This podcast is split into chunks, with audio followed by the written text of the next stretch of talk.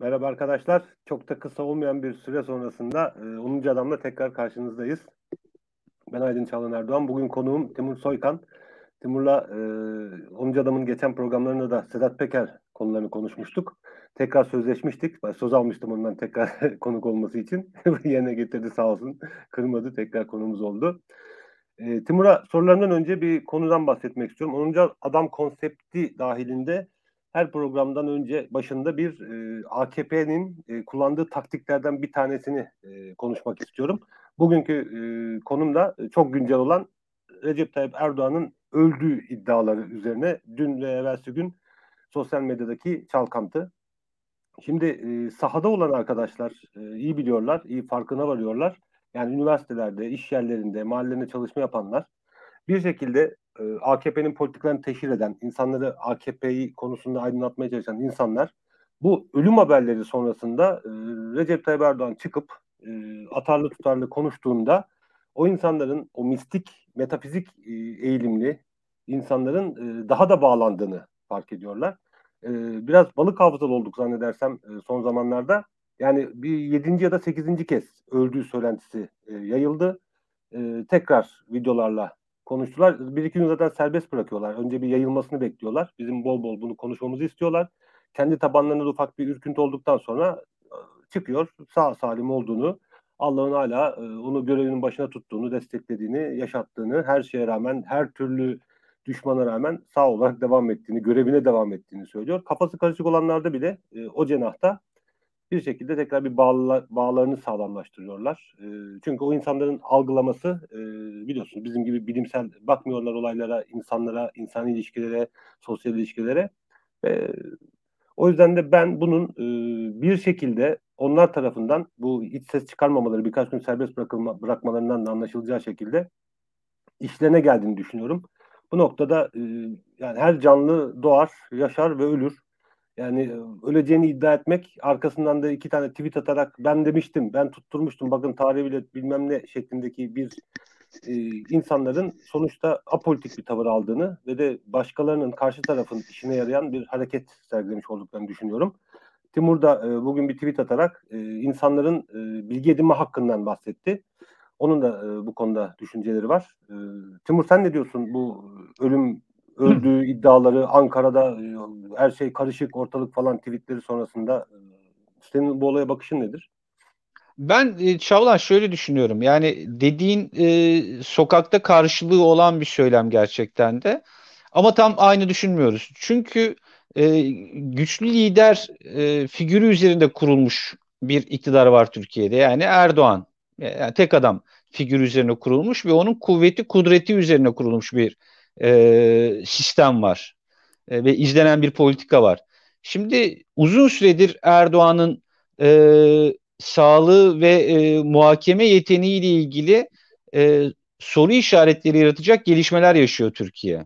Ama eskiden farklı olarak eskiden böyle şeyler olduğunda bunlardan çok daha e, hızlı toplumun bilgisi olurdu. Çünkü muhabirler olurdu Erdoğan'ın çevresinde, gazeteciler olurdu. E, bu kadar yalıtılmış değildi ve bize haberi çok hızlı gelirdi bunun. Şimdi öyle bir dönemde yaşıyoruz ki Cumhurbaşkanlığı sarayında Cumhurbaşkanlığı muhabirleri Erdoğan'ı göremiyor. Yani oradaki muhabir arkadaşları almışlar sarayın en kuytusunda en ucunda bir yere göndermişler. Onlar sadece program olduğunda bir şey olduğunda gidiyorlar fotoğraf çekiyorlar. E, zaten soracakları sorular da belli. Çoğu zaman günlerce Erdoğan'ı göremiyorlar. Biz de sadece e, etkinliklerde görebiliyoruz.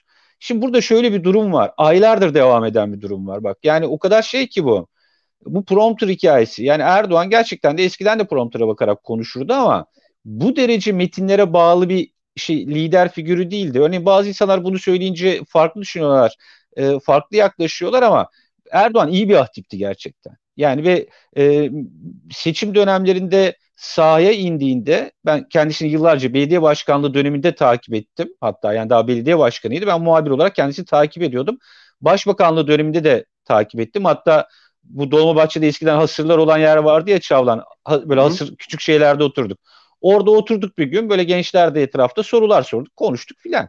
Şimdi böyle yalıtılmış biri olmadığı zaman birebir görüyorsun. Hitabetini ve örgütçü bir karakterin olduğunu da görüyorsun.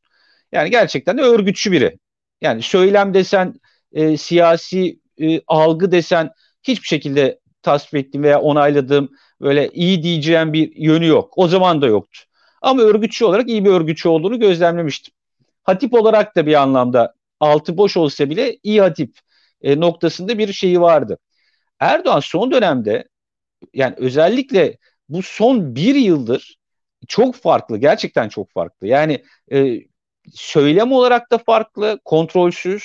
Yani stratejik olarak çok fazla, siyasi olarak eskisinden eskiden de hata yapıyordu ama çok çok daha fazla hata yapıyor. Çok fazla prompter'a e, yazılı metinlere bağlı olarak konuşmak zorunda kalıyor. Ve şimdi son dönemde sıraladığımızda olayları aslında bütün çerçeve ortaya çıkıyor. Bayramlaşma töreni vardı Zoom üzerinden pandemi nedeniyle. Hatırlarsın Erdoğan konuşurken uyudu. Yani çok kısa bir sürede olsa konuşurken uyudu ve hı diye uyanıp kendine gelip devam etti konuşmaya. Defalarca işte prompter yani ortaya çıktı. O katıldığı canlı yayınlarda arkada gizlendiği ortaya çıktı. Ee, hatta Kıbrıs'taki bir etkinlikte o promptörü kim idare ediyor diye kızdı filan yani. Hatta Değil bak tamam. şey yaptı yani, yani hasta olduğunu hepimiz biliyoruz zaten. Onları da biliyorlar. Hatta tabanın da olduğunu bildiğini düşünüyorum. Yani biliyorlar. Hasta, yaşlı ve çok yorgun. Esas yorgunluğa vuruyorlar. Adam 3 saat uyuyor, 4 saat uyuyor muhabbetleri var. Belki denk gelmişsindir. Ya böyle propaganda yapıyorlar. Evet tabii 4 ki. saat çalışıyormuş. Yani millet için çalışıyor. Halkı için çalışıyor. Şimdi böyle bir durum var. Yani yorgun görüntüsünün e, işte uyuklamasının bunların tabanda bizim için uyumuyor bile bu adam e, şeklindeki bir karşılığı da var aynı zamanda. Çünkü birebir çok ciddi bir manipülasyon, e, ajitasyon ağları var bunların. Yani ev ev, mahalle mahalle örgütleri var ve bu örgütler e, insanlarla birebir her gün görüşüyor. Soruları cevaplıyor. Şeyh mürit e, ilişkileri var. Toplanıyorlar. Biri anlatıyor. Şu oldu bu oldu diye ve o yüzden de mesela bizim medyadan öğrendiğimiz gerçekler işte bir takım e, araştırmacı gazete öğrendiğimiz olayları bunlar duymuyorlar ama başka türlü bir şekilde duyuyorlar. Başka bir gerçeklikleri, başka bir algıları da var. Yani o yüzden yorgunluğunu, e, yaşlanmasını, hastalığını zaten gizlemiyorlar. Gizlemeye de gerek yok.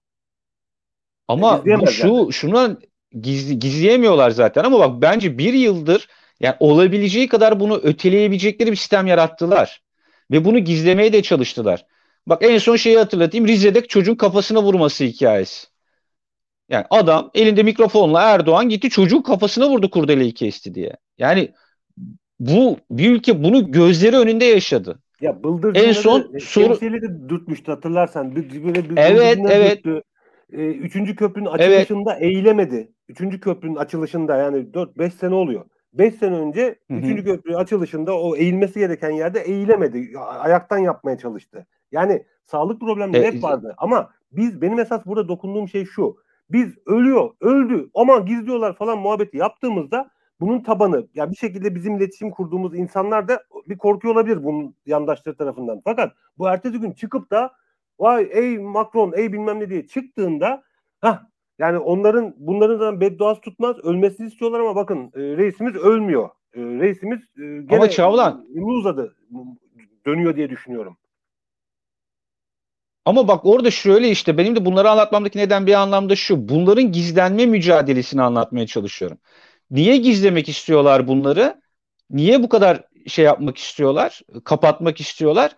E çünkü güçlü lider figürü böyle olamazsınız. Ecevit'i hatırla veya herhangi bir siyasi hatırla. Hatta Amerika'daki Biden'ı şimdi düşün.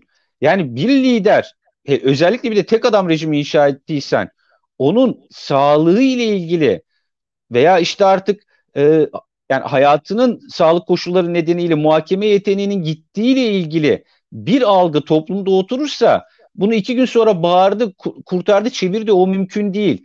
Toplumda artık şey algısı oluşuyor. Hasta muhakeme yeteneği konusunda ciddi problemler var ve bir kesim içinde şunu oluşturuyor asıl AKP gibi e, örgütler ve bu tarz iktidarlar için korku iklimini çok oluşturuyor. Şimdi bürokratlar e, bir emirle işini yapıyorlar değil mi AKP'nin? Ama Erdoğan gittikten sonra o e, uygulanan e, hukuksuz emirlerin bir sonucu olacak. Şimdi o Erdoğan o halini gördüğünde bir bürokratın veya bir e, bu algı oluştuğunda bu algı kulaktan kulağa yayıldığında bürokrasidekilerin, yargıdakilerin, teşkilattakilerin yani bütün o yapının bu emirleri o, o emirleri uygulatmak o kadar kolay olmayabilir artık. Yani çünkü bir ne olacak e, şeyi oluşacak oluşuyor e, bütün devlet kademesinde. Yani acaba aday olamayacak mı reis? İşte acaba bir dahaki Cumhur İttifakı'nda bundan sonraki senaryolar neler olacak? Ben hatta ne düşünüyorum biliyor musun Çavlan? Ben biliyorsun ben komplo teorilerine çok uzak durmaya çalışan birinim. Yani senin tersine ben komploya böyle çok şeyim. Mesafeli yaklaşan birinim.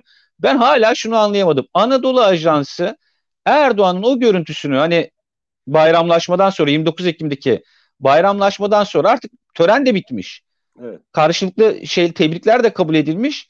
Hani dönüyor hemen önündeki şeyi açıyorlar. Yani dönmekte çok zorlanıyor. Anadolu Ajansı niye o görüntüyü servis etti? Nasıl o görüntüyü servis etti?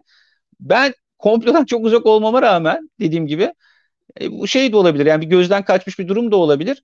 Ama o görüntünün verilmesini çok ilginç buldum. Gerçekten çok enteresan buldum. Amerika Ve örneğin şunu da söyleyeyim. Bir de Glasgow'a yani bu iklim zirvesine gitmemesi kesinlikle öyle güvenlik protokolü işte yok işte araç vermediler yok yeterli güvenlik sağlamadılar filan. Bak Erdoğan'ın şu an en ihtiyaç duyduğu şey aslında siyaseten uluslararası yani dünyada uluslararası bir bölgede e, o teması sağlamak yani o meşruiyeti Kesinlikle. sağlamak. Kesinlikle. Buna gitmemesinin nedeni e, yani çok e, bu bu olaylarla ilgili olduğunu düşünüyorum gitmemesinin nedenin. Aynı o güvenlik güvenlik onların uydurma olduğunu düşünüyorum. Aynı fikrim. Yani hatta bu konuda kanun çıkardılar çevreyle ilgili. Hiç de işlerine gelmeyen bir sırf oradan e, birazcık çevre toplu yani uluslararası ilişkileri düzeltebilmek için. Ama şimdi e, sağlık problemi var.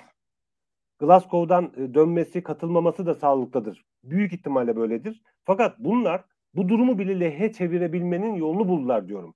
Yani bizi sosyal medyada öldü bu öldü bu öldü şeklindeki bir ayağa kalkma insanların o gün bir anda böyle bir gevşeyip ya e, gidiyor adam gitti adam e, şeklindeki bir havaya girdikten sonra yani her seferinde böyle oldu. Bu ilk defa değil yani 6 ya da 7. en az. Yani hatırlıyorum bunları. Ben daha evvelden Facebook'ta yazıyordum. Bu uyarıyı da yapmıştım daha evvel Facebook'ta birkaç kere.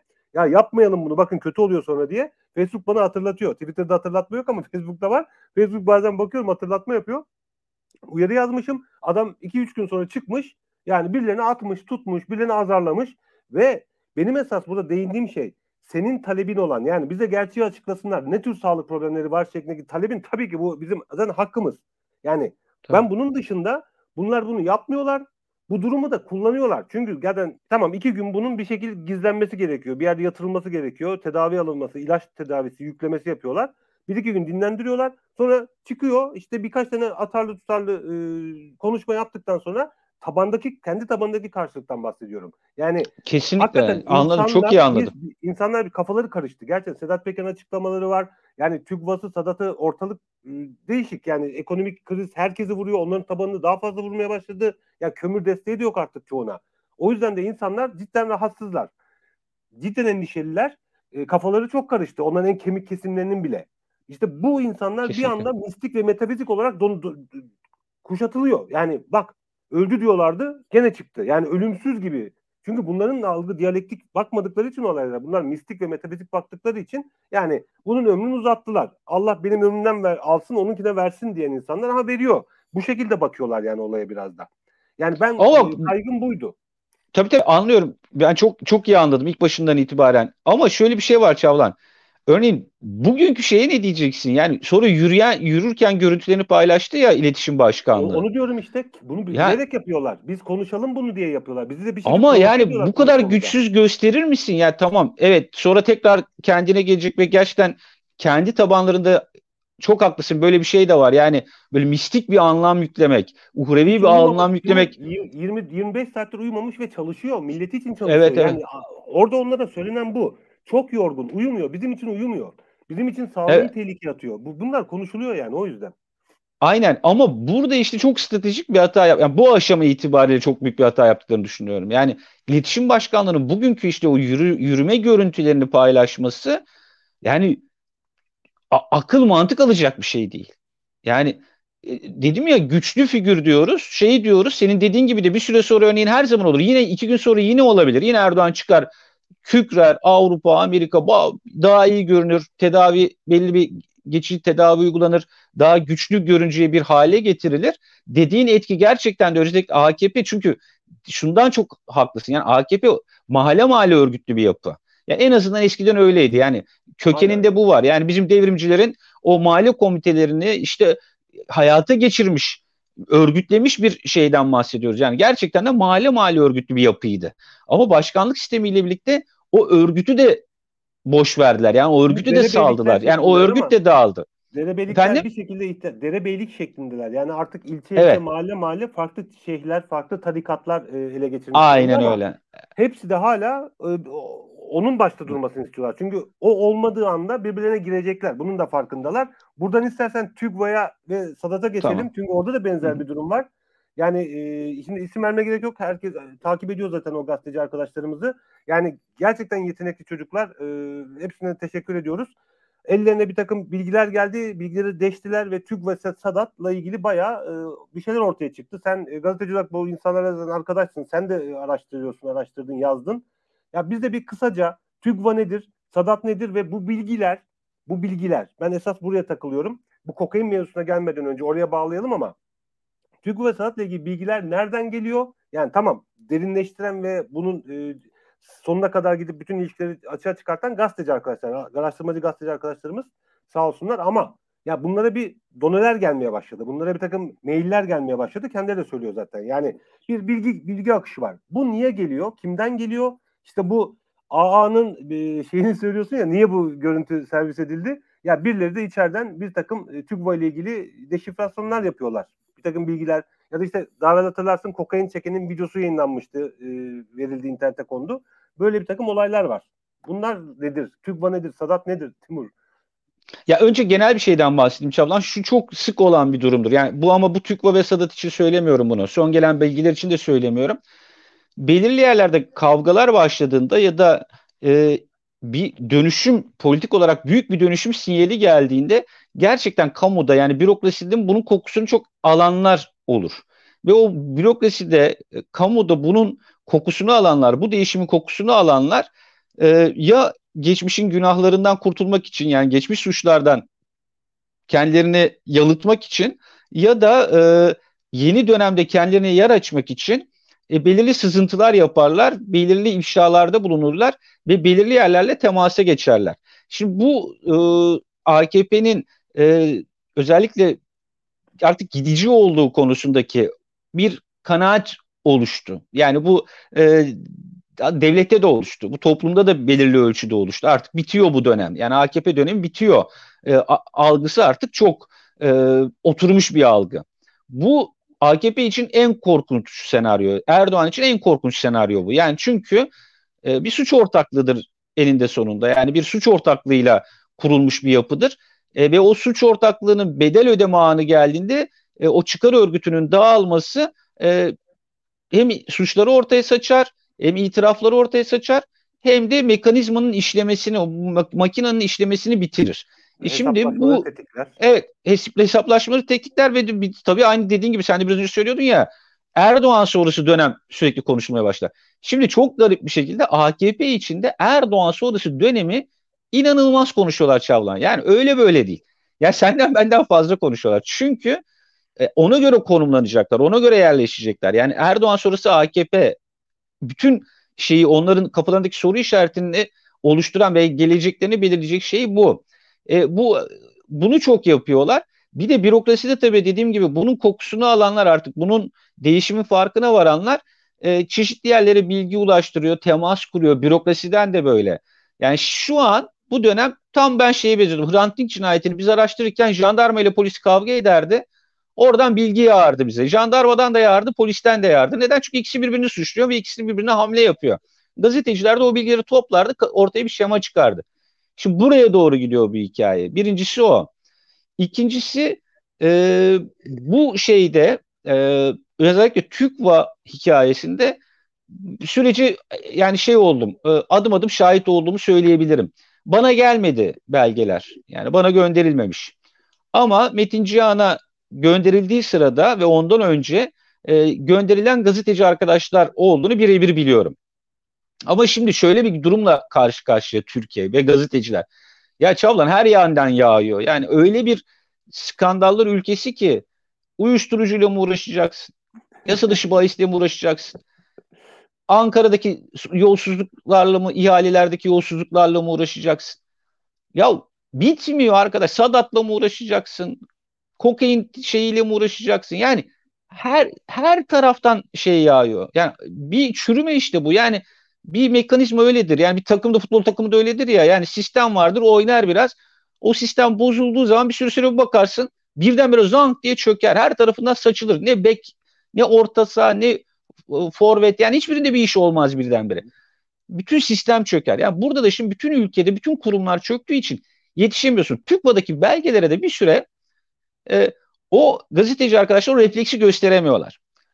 Ama Metin Cihan gerçekten de şey yapmış. Yani belgeleri ilk inceleyen o olmuş ve o uyandırdı herkesi. O uyandırdıktan sonra belgeler bana, ben de dahil Metin zaten gönderdi herkese. Geldi ve baktığın zaman ortaya bir şablon çıktı. Yani olayın sızma biçimine baktığınızda daha sonra benim aynı programı da yapıyoruz Murat Ağrel'le. O bu kaynakla yani bu bilgileri oluşturan kaynakla birebir e, temasta sordu. İddiaya göre şöyle yani onlar söylenene göre de şöyle. E, bu sekreterinde, TÜK, TÜKVA'nın eski sekreterinde, e, genel sekreterinde bir hard disk var. Bütün bu şeyleri de o hard diske kopyalıyor. Bu kopyalanan hard diski alıyor bu kişi, sızdıran kişi. Yani kendisi de kopyalamıyor bunları. O hard diski alıyor ve 2017 yılına kadar zaten içindeki bilgiler. O hard diskteki bilgiler ortaya saçılıyor. Ama bu nasıl oluyor sorusuna gelince bu AKP içindeki çözülmeden de kaynaklanan bir şey. Çünkü şöyle bir gerçekle de karşı karşıyayız. Yani AKP içinden iki tane parti çıktı. Bir Deva Partisi çıktı, bir Gelecek Partisi çıktı şu an. Şimdi bazı örneğin Van'ın eski TÜKVA temsilcisi Gelecek Partisi'ne geçmiş. Gelecek Partisi'nin il başkanı olmuş sanırım. O doğruluyor örneğin diyor ki buradaki bütün metinler doğru ben zaten TÜKVA'nın içindeydim birebir şahit oldum diye anlatıyor. Şimdi bu içten kopanların da getirdiği bir e, sızıntı süreci işliyor. Ama şimdi bu sızıntı ile ilgili kısım sorunun. İkinci kısmına gelirsek e, TÜKVA nedir kısmına gelirsek ya ben açıkçası şöyle tanımlıyorum bunları. Bunlar AKP'nin tarikatları. Yani e, şimdi şöyledir her zaman. Yani he, bu diyalog çok fazla olur. İşte Tayyip Erdoğan şu tarikattanmış, Abdullah Gül bu tarikattanmış filan. Ya bunlar genelde tarikat üstü adamlar oluyor. Yani e, böyle bütün tarikatlarla bağlantılı ama nasıl oluyor onu da bilmiyorum. Herhalde bir, tire, bir süre işte o milli görüş bunlardan sıyrıldığı için biraz Erbakan'ın da bu İskender Paşacılarla kopuşu işte e, çeşitli e, tarikatlarla ayrı bir milli görüş e, şeyi yani duruşu yarattığı için muhtemelen. Bunlar bunlar da geleceğin başbakan adayla, adayları bu hareketin en parlak tipleri olduğu için bir de projeleri olduğu için daha doğrusu yani proje olarak bunlar hazırlandığı için sadece milli görüş olarak değil bir sermaye yeşil sermaye grubu tarafından da proje olarak hazırlandıkları için herhalde bunu hep tarikatlar üstü görünüyorlar. Hani bana Tayyip Erdoğan hangi tarikattan deseniz ben öyle bir şey bilmiyorum öyle bir şey bilmiyorum yani ama 100 tane tarikatlı ilişkisini sayabilirim. Abdullah Gül için de aynı şey söz konusu. Bunlar bence bir süre sonra şunu dediler. Yani ulan biz hep bütün tarikatlara veriyoruz, şöyle yapıyoruz, böyle yapıyoruz filan. Ya biz kendi yapımızı oluşturalım. Yani e, bütün vakıflara, tarikat vakıflarına bunları vermekten ziyade biz kendi örgütümüzün, kendi gençlik yapımızı oluşturalım. Evet buraları bu işi diyorlar. Evet, kurumsallaştıralım diyorlar ve böyle bir yapı kurdurtuyor oğluna. Bir de tabii aileden de kaynaklanan bir şey bu. Yani şimdi ailede Bilal Erdoğan ne iş yapacak abi yani? Bilal Erdoğan'a diyor TÜKVA ile ilgisin, eğitimle ilgilensin diyor. Esra Esra ne iş yapacak ha? O katıp durmasın diyor. Bir şeylerle uğraşsın. Ha yani bir şeylerle uğraşsın. Bir yandan da öyle bir, öyle gerçekten öyle bir boyutu da vardır ama bu proje önemli bir proje tabii TÜKVA projesi. Şöyle önemli bir proje. Ya bunlar çok garip örgütler. Yani aile bile çok ilginç. Yani o aile içindeki savaşlarla ilgili öyle bilgiler geliyordu ki bir dönem. Ya bilmiyorum ne kadarı doğru. Bunlar teyitli bilgi değil. Hep kulisten böyle kulaktan dolma bilgiler olduğu için örneğin Bilal Erdoğan belirli kurumları alıyor, devlet kamu kurumlarını e, oraya atamalar yaptırtıyor ki bunun verileri de var. Berat Albayrak ayrı bir bölgeye alıyor, o ayrı bir oraya atamalar yaptırtıyor. Yok bir tane amca var, o amca ayrı bir hikaye filan. Bir de ticaret bağlantıları var tabii gemicikler filan var. Onlarda hepsi var yani. O gemicikler kısmına geldiğiniz zaman o ticari bağlantılarda görüyorsun bunu da. Ama TÜKVA'da, işte TÜRGEV'de, KADEM'de, e, işte İlim Yayma Cemiyeti'nin şeylerinde bu sistemi kurmuşlar ve bunu e, bir gençlik örgütlenmesi gibi yapıyorlar. Bir gençlik örgütlenmesi gibi sunuyorlar ve böylece tarikatların alanını niye tarikatlar kaplasın? İşte niye hak yolcular şu kadarını alsın? Niye işte e, Süleymancılar bu kadarını götürsün? Ki biliyorsun Süleymancılarla aralarında bir sıkıntı da var. İşte niye ötekiler buraya götürsün? Daha kontrol altında tutun. Bu aile içinde olsun. Zaten tek adam rejim budur. Hep aileye ne kadar yakın olursa, saraya yakın, o, o ne kadar yakın olursa o kadar iyidir. Ama mesele bunlara aktarılan kaynak. Şimdi bunlara yani kamu kaynaklarını o belediyeler üzerinden öyle bir e, gönderiyorlar ki bir sürü sorun bu kontrolden de çıkıyor açıkçası. Yani şeyde çok görüyorduk bunu. Yani sonuçta saraydan geliyor abi. Yani diyor ki adam sen ihaleyi aldın. İhaleyi aldığın zaman sen diyor TÜKVA'ya bu kadar para göndereceksin diyor. İhaleyi almak için diyor sen bu ihaleye girmek için diyor zaten TÜKVA'ya ne kadar bağış yaptın diye. Bunun bütün kayıtları, yazışmaları, ses kayıtları da e, şeyleri de ortaya çıkmıştı hatırlarsan yani. Evet, evet. E, yazışma kayıtları da ortaya çıkmıştı. Yani TÜKVA'ya resmen e, yaptığın bağış ölçüsünde sen saraya girebiliyorsun. Saraya yaklaşabiliyorsun. E şimdi bunlar aynı zamanda bir paralı sistem haline geliyor. Ama yani işin tabii en ironik tarafı böyle ahlaklı gençler yetişeceğiz, erdemli gençler yetişeceğiz filan derken işin arkasında bir e, siyasi partinin, bir ideolojinin, bir örgütünü oluşturmak. O örgütün işte ortaya çıkan yeminleri filan. Ama e, her AKP işinde olduğu gibi bunların en büyük zaafı her zaman para, torpil, mevki, şey yani o e, bir türlü şeyi oturtamadılar kendilerinde. Yani ideolojik olarak e, davam, dava bu dava filan derler ama o davanın her zaman e, bir laf olarak kalıp onunla davanın arkasında akçeli işlerin döndüğü, paralı işlerin döndüğü bir hikaye her zaman oldu bu.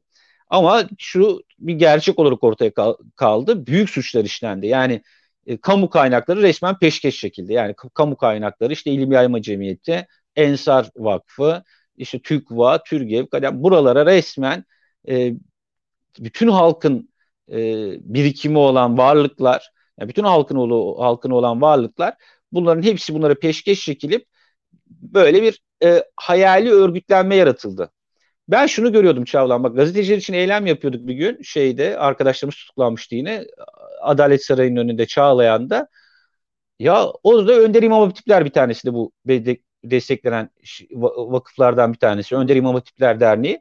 Onlar eylem yapıyor. Abi ulan biz gazetecileriz zaten. Bizim de eylemler çok gelen olmuyor. Pandemi mandemi de ya bizim bizim yarımız kadar olmayın bari. Yani bu kadar devlet desteği alıyorsunuz. Bu kadar para yağıyor. Bu kadar şey yapıyor falan. 15 kişi eylem yapıyorlar.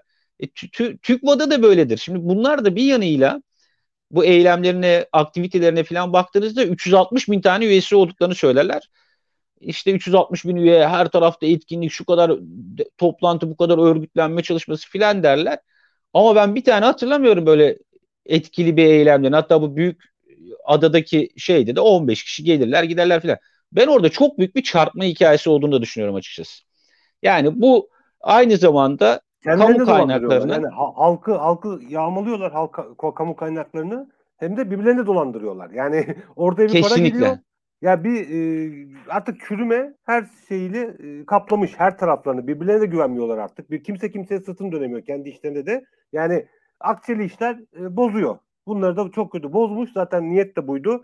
E, herhalde pastada küçülünce e, kendi içlerinde de birilerini tasfiye ediyorlar bir yandan da. Çünkü kimse e, hadi hepimizden yüzde on beş keselim bak küçüldü gelen para demiyor.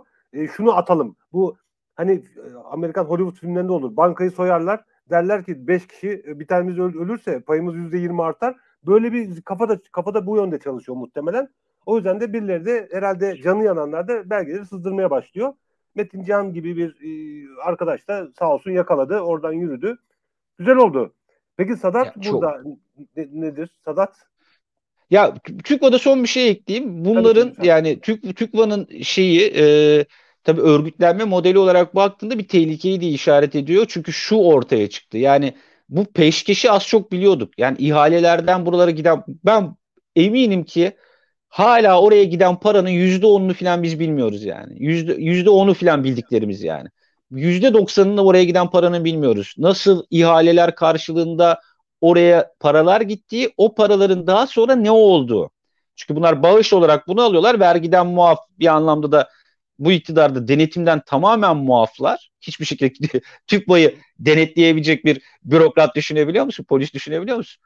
Daha sonra o para ne oluyordu? O para nereye gidiyordu? Nasıl gidiyordu? Nasıl paylaşılıyordu? Yani bunları öğreneceğimizde gerçekten de olayın asıl ne olduğunu o zaman anlayacağımızı düşünüyorum. Çok büyük olasılık böyledir. Bu böyle bir e, iddiaya sahibim. Yani böyle bir belgesiz tahmine e, sahibim. Böyle bir tahminde bulunuyorum. İkincisi burada tabii ortaya çıkan şey yani devletteki kadrolaşma gerçi. Ya düşünsene TÜKVA orduya, polise, adliyeye, yani yargıya e, kadro yerleştiriyor. E, ve bunu yani e, reddedilemez bir teklif. Mafyada nedir? Sana reddedemeyeceğim bir teklif yapacağımdır ya e, jargon. Yani bürokrasi o kadrolara reddedemeyeceği teklifler yapıyor. Ve o reddedemeyeceği tekliflerle oralara bir e, kadrolaşma biçiminde yerleşiyor. Bu gerçekten de paralel paralel bir devlet yapılanmasıdır. Çünkü bir örgütten gidiyorsun. Yani bir örgütlenmeyle oraya gidiyorsun. Bunun deşifre olması asıl TÜKVA'nın o e, peşkeş ve yağma e, gerçeğinin çok daha üst bir noktaya geldiğini, bir kadrolaşma noktasına kadar ilerlediğini e, ortaya koyduğu için çok önemli. Bak 2017'ye kadar gelenleri biliyoruz biz. 2017'den sonra 4 yıl daha geçti. O 4 yılda nerelere kimler nasıl yerleştirildi? Hangi referanslarla yani bu referanslarla hangi köşeleri tuttular? Çünkü bu yargıda şeyde her devletin bütün kurumlarında şu an belirli tarikatlar, gruplar örgütler de yani yargıda işte hak yolcular, İstanbul grubu dersin, işte Süleymancılar dersin, yok menzilciler dersin filan. Bunlar her yerde alan kapma savaşına bir yanda da TÜKVA'cılar var işte. Bunlar var. Bunlar İstanbul grubuyla da ilişkililer. Ama bu onunla sınırlı değil ki. Yani Türk Hava Yolları'nda da var. Yani Türkiye Türk Hava Yolları'nda hep derler Bilal Erdoğan'ındır orası kadroları. Bakarsın harbiden de hepsi Kartal İmam Hatip mezunudur. Yani Bilal Erdoğan'ın mezun olduğu İmam Hatip Lisesi mezunudur. Onlar her yere yerleşmiştir. E, oraları bütün o senin benim paramla işte en son ne gördük? Adamlara 1500 tane uçak bileti vermişler abi. Yani sen ben gideceğiz oraya uç, uçacağız diye dünyanın parasını verirken adamlar 1500 tane biletle ellerinde geziyorlar. Yani böyle bir e, soygun ve en son kadrolaşma kısmına ekmiş hikaye. Sadat'a gelince abi Sadat çok daha farklı bir çerçeve aslında. Sadat çok eski bir proje. Yani 28 Şubat'ta e, birazcık özetleyeyim belki bazı izleyicilerimiz bilmezler. Onun için yani kısa bir özet yapmaya çalışayım.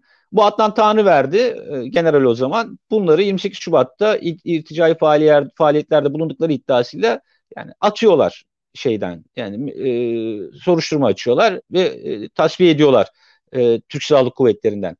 E, bunlar e, örgütleniyorlar.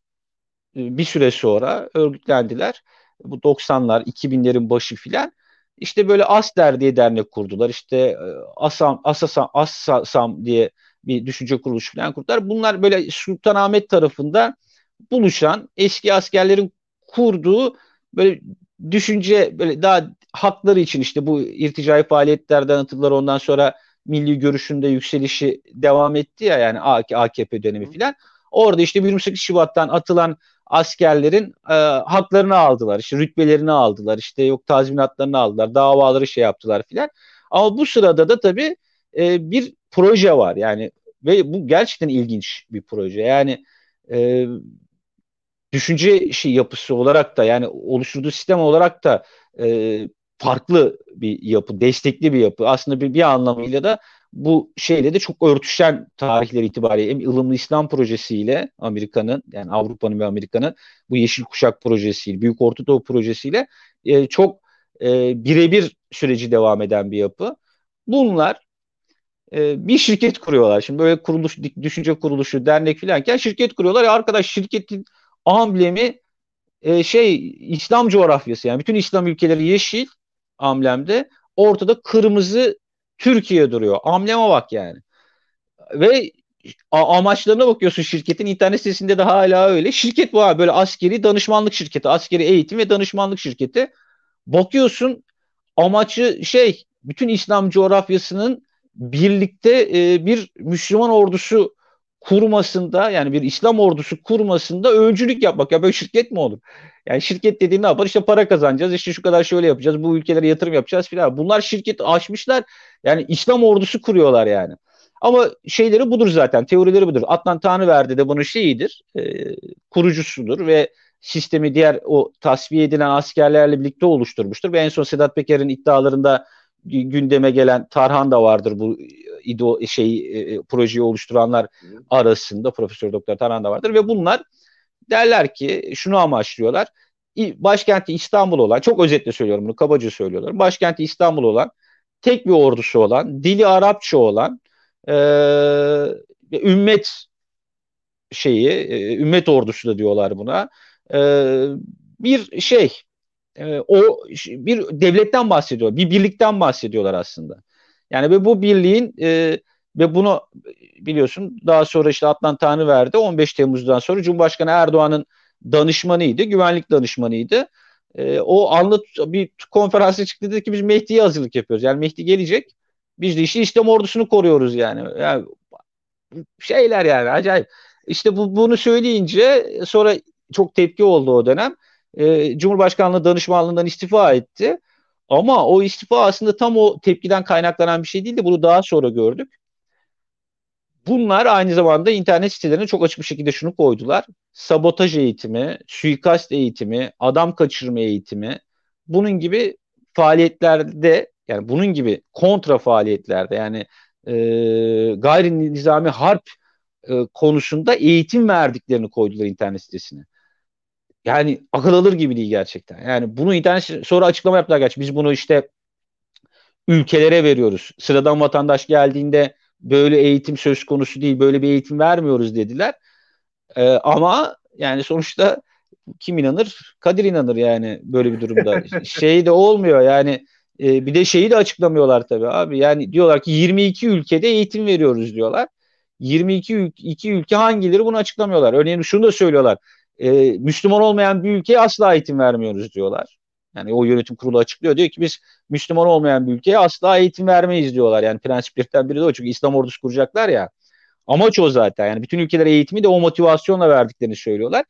Neyse bu böyle bir şirket gibi gözüken aslında e, ama aslında herkesin de bunun bir milis faaliyeti olabileceği ihtimalini düşündüğü bir paramiliter faaliyet olabileceği bir siyasal İslam iktidarının e, paramiliter faaliyeti olabileceğini çok kolay öngördüğü bir örgütlenmeye gidiyorlar. Şimdi bunların tabii e, 15 Temmuz'dan sonra özellikle e, ve hatta Adnan Tanrıverdi Cumhurbaşkanı baş danışmanlığından ayrıldıktan sonra ki o dönem için şunu demiştir Adnan Tanrıverdi biz orduya e, daha önce kabul ettiremediğimiz her şeyi yaptık orduda 15 Temmuz'dan sonra demiştir.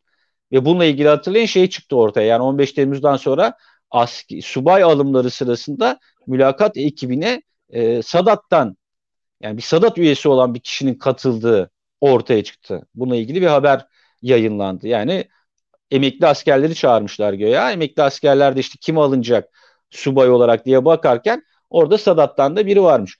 Uzun süredir Sadat'ın e, Türk Silahlı Kuvvetleri içerisinde örgütlendiği aynı zamanda yani orada da bir örgütlenmesinin olduğuna dair e, iddialar söz konusu. Yani çok sık bu dile getirilen bir iddia. E, ve tabii Sadat bir şekilde de e, şuna da benzemeye çalıştı. Hatta benziyor da. İşte e, Blackwater Amerika'da nasıl vardır işte Rusya'da aynı şekilde böyle özel e, ordular vardır. Bunlar Suriye'de işte Libya'da çeşitli bölgelerde savaşırlar. Hatta onunla ilgili çok enteresan film seyrettim Çağla. Bu Blackwater şey yapıyor Libya'da e, bu bir tane konsolosu öldürdüler. Bütün aslında o ılımlı İslam projesinin de çerçevesini değiştirdiğini, değiştirdiğini söylerler. Hı. 2000 kaçtı ya? 2015 miydi neydi? Libya'da Trablusgarp'ta bir başkonsolosu öldürdüler Amerikalı. Evet, evet. Onunla ilgili linç ettiler, yaktılar filan şey yaptılar. Film yapmışlar abi onunla ilgili. Film ne propagandası film biliyor musun? Amerikan propagandası filmi film olurdu ya eskiden işte. Rus, Çin propagandası hepsini gördüm filan. Ya özel şirket propagandası özel askeri şirket propagandası için film yapmışlar. Savaşan herkes o şirketin adamları. Ve o şirket savaşıyor yani. Askerler askerler hep geri planda. Artık filmde propaganda, ülke propagandasını geçmiş. Bu özel ordunun propagandası yapan bir filmdi. Adını hatırlamıyorum şimdi ama çok absürttü gerçekten. Şaşırdım yani. Şimdi bunlar tabii gerçekten de bu yapılar e, şeyde Irak'ta olsun, Afganistan'da olsun, Libya'da olsun, Suriye'de olsun pek çok insanlık suçuna da karıştılar. Yani Amerika Birleşik Devletleri'nin Rusya kaynaklı bu silahlı o yani özel ordular. Şimdi bir anlamda Sadat bunun bir kopyası. Çünkü şunu yapmaya başladılar. E, görüyoruz ki bayağı bir askeri ekipman da almışlar. Buna da sahip olmuşlar. Ve Suriye'de e, bunların kullanıldığı hatta Türkiye içindeki bazı olaylarda kullanıldığı iddiaları gündeme geliyor. Bununla ilgili çok enteresan şeyler oldu ama ben bunu biraz böyle özellikle Suriye, Libya e, hikayelerinde bunların nasıl kullanıldığı ile ilgili e, böyle haberleri merakla takip ederken Rus ya da çok ilginç haberler çıkıyor. Sen Rusya'yı çok daha iyi bilirsin. Yani şimdi böyle şey olmasın. Aa, ne deri tereciye teres atmak mı derlerdi ne derlerdi öyle bir şey olmasın ama yani örneğin Rus medyasında ben bu özellikle Libya ve Suriye'deki hikayelerde e, bir Sadat haberleri çıkıyor. Ben çevirilerini tabii okuyabildim. Yani hangi uçakla gidildi? Askerler Suriyeli Suriye'deki o e, paralı e, milisler nasıl taşındı? Hangi şirketin gemisi kullanıldı? Hangi silah şeyleri? Yani Rus istihbaratı doğrudan zaten hep yapar bunu. E, belirli kendine yakın yayın organlarına her adımınızı biliyorum e, şeklinde haberler yaptırtıyor ve bunu çok sık yaptırtıyor. Bak Suriye'deyken de karşı karşıya gelindiğinde yaptırtıyordu. Libya'da çok yaptırttı özellikle. Hatta böyle uçak kuyruk numaralarını falan vererek yapıyorlar. Yani o kadar detay veriyorlar ki yani sen diyorsun ya bir muhabir böyle bir şey toplaması tabii ki imkansız diyorsun yani. O o derece izleniyor ve bu tabii şey kaygısı da yaratıyor. Yani gelecek bunların iktidarla birebir ilişkisi de çok açık olduğu için e, gayri nizami harp yani orada e, gayri hukuki faaliyetlerde e, ne olacak yani bunların sorumluluğunun Türkiye'ye yükleneceği kaygısı da oluşuyor. Ama tabii en temel kaygı Sedat Peker'in e, de açıkladığı ve itiraflarda bulunduğu bu konuyla ilgili noktada başlıyor. Yani o noktada e, işte Sedatçılar ve Sadatçılar noktası. Yani ki yani ne kadar doğru söylüyor bilemeyiz ama yani kendi iddiası şunu söyledi. Ben işte e, barış akademisyenleri için oluk oluk kanlarını akıtacağız, kanlarında duş alacağız derken benim bu açıklamayı yapacağımı Sadatçılar da biliyordu. Diğerleri de biliyordu dedi. Ondan önce demişti ki ülkede bir korku iklimi yaratılması gerekiyordu. Bu açıklamaları bana bunun için yaptırttılar demişti. İşin başında ben vardım işte, sonra beni gönderip Sadat'ı öne aldılar dedi. Ama Sadat'ı biz pek içeride görmüyoruz. O yüzden de biraz çok ifade etmedi bir şey bize aslında Sadat. Daha çok dışarıda yani e, AKP'nin saray rejiminin dışarıdaki operasyonlarında kullanılan bir e, enstrüman gibi gözüküyor diye düşünüyorum. Yani içeride bir kontrgelle faaliyetinde pek adı çıkmadı diye pek rastlamadım. Böyle mi? Ya Var mı en son en son Hüda Kaya'nın bir iddiası var. Ee, yani Hüda Kaya HDP milletvekili. Hı. Ee, Lice'de işte yakın dönemde hatta e, şeylerin saldırılara katıldıklarını iddia ediyor. Böyle çeşitli yelekler giyen, yeleklerin üzerinde farklı Arapça yazılar olan 40 e, yaş üstünde böyle özel harekatçı gözüken ama böyle ak saçlı, ak sakallı böyle 40 yaş üstü e, şeyler gördüklerini, milisler gördüklerini, hatta bazı evleri Lice'de yakmak istediklerini, bunları jandarmanın engellediğini, işte evlere farklı saldırılar yaptıklarını, ateş açtıklarını, e, Hüdakar'ın öyle bir iddiası var. Bilmiyorum ne kadar doğru. Yani böyle e, ama böyle bir iddiada bulunuyor. 15 Temmuz'da e, bunu Sadatçılar söylüyor. Bu çok garip. Yani ben gerçi açıkçası öyle bir gözleme sahip değilim. Yani e, şeyde 15 Temmuz'da özellikle Boğaziçi Köprüsü'ndeki o çatışmalarda e, Sadatçıların olduğu filan söyleniyor ama öyle bir şey de yok yani bence. Yani e, veya işte belirli bölgelerde Sadatçıların öne çıktığı, onların çatışmaları yönettiği filan gibi şeyler söylüyorlar ama yani olayların videolarını da izledik, gördük, tanıklarını da dinledik. Bu konuda şeyleri de izledik. Ya bazı tarikatlar var. Yani bazı tarikatlar gönderiyorlar e, müritlerini, e, çatışıyorlar da. Ama böyle Sadat gibi yapıyordu görmüşsün ama Sadatçılar bunu iddia ediyorlar. Yani biraz da onun üstüne konmaya çalışıyorlar anladığım kadarıyla. İşte biz şey yaptık 15 Temmuz'da evet, bizi engelledik. Bir daha olursa şöyle yaparız. Aynen onlar şey kısmını tabii şey yapıyorlar. İşte biz darbeyi engelledik. İşte tankları durdurmayı beceren işte var diye atlet koyuyorlar tankı göğe şeyine durduruyorlar böyle saçma sapan şeyler. Ya yani bunlar ama işte tank durdurma sistemlerini biz biliyorduk işte bunları yaptık filan gibi bence uydurma olan efsaneler anlatıyorlar içerisiyle ilgili. Ama ben Sedat Peker'in iddialarının e, bu konuda şey olduğunu düşünüyorum. Yani iç yurt içiyle ilgili olarak söylüyorum. Yani dediğine kesinlikle katılıyorum Şahla. Yani daha çok bunlar Libya, Suriye e, ve bazı Orta Doğu bölgelerinde Sudan olabilir falan. Yani oralarda e, bir e, nasıl ya çünkü şudur açıkçası. Geçmesini istemedikleri yerlerde bu Sadat'ı e, öne sürüp eğer mevzu patlarsa uluslararası bir hukuki sıkıntıya e, karşı karşıya kalırlarsa işte Sadat bir, bir şirket yani danışmanlık veriyordu. Oraya asker götürmüş. Yani tam bir Blackwater taklidi gibi gözüküyor. Bir kesinlikle, kesinlikle. Bunun ilk hali kum çizgisi. İngilizlerin kum çizgisi diye bir e, şey var. Paralı asker grubu bu. Papua Yeni Gine'deki işte köylü katliamlarını falan gerçekleştiriyorlar. Onlardan sonra işte bu e, Blackwater'lar çıkıyor. Sonra Ruslar bir tane kurdu işte. Bizimkiler de bizde de olsun galiba. deyip biz, bizim, bizde de olsun lazım olur de. Bunlar kurduğuna göre bir bildikleri var herhalde gibi bir şey yaptılar ama, gözüküyor. E, ama gerçekten öyle ihtiyaç şöyle de yani düşünsene Libya'ya silah gönderiyorsun. Lib, Lib, e, Suriye, Libnan'a, Libya'ya silah göndereceksin. Libya'ya şey göndereceksin. E, Suriye'den e, paralı asker götüreceksin. Sen şimdi Türk Silahlı Kuvvetleri olarak yaptığında e, ciddi ya, bir sıkıntı. Şöyle yani bir o, sıkıntı var. Efendim? Orada askerleri yetiştirdin diyelim. Ya birilerine eğitim veriyorsun orada. İki tane ta, şey e, aşiret e, Libya'da çatışıyor. Bunlardan bir tanesine askeri eğitim veriyorsun. Sonra bu gidip bir köyü basıp çoluk çocuk keserse senin eğitim verdiğini yaparsa bunu ki o da yapabilir, öteki de yapabilir. Sonra bu senin başına bela açabilir. O yüzden bunu Sadat adı altında yapıyorlar. Ee, böyle bir şey olursa ya hem olmazsa tamam sen kazandın. Bir piyon oynadın. Senin piyon oynadığın at kazandı. E, sen kazandın. E, bir aksilik çıkarsa Sadat yaptı. Ben yapmadım. Yaparsan TSK başarılı. Yapamazsan Sadat başarısız. Yani Sadat aslında burada harcanacak bir kurum gibi de gözüküyor. Gibi geldi bana. Yani ya, Cumhurbaşkanı danışmanının atmaları da böyle bir şey. Yani şey, çıkartmaları da böyle bir şey sanki. Gerekirse Evet kesinlikle.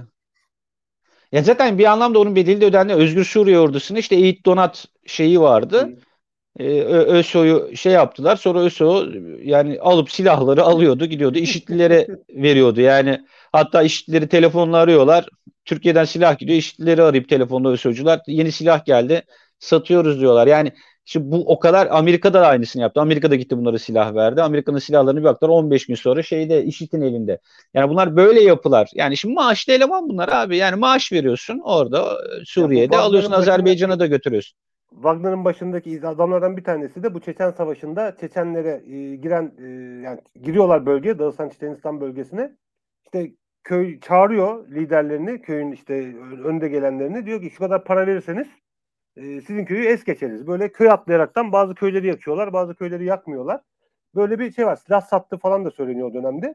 Yani yargılanmış falan. Sonra Wagner'ın başına geçiyor. Yani normalde Putin böyle bir adamı kullanmayacak olsa yani ihtiyacı bir ihtiyaca karşılık gelmeyecek olsa zaten o adam yoktu. Biz tanımazdık.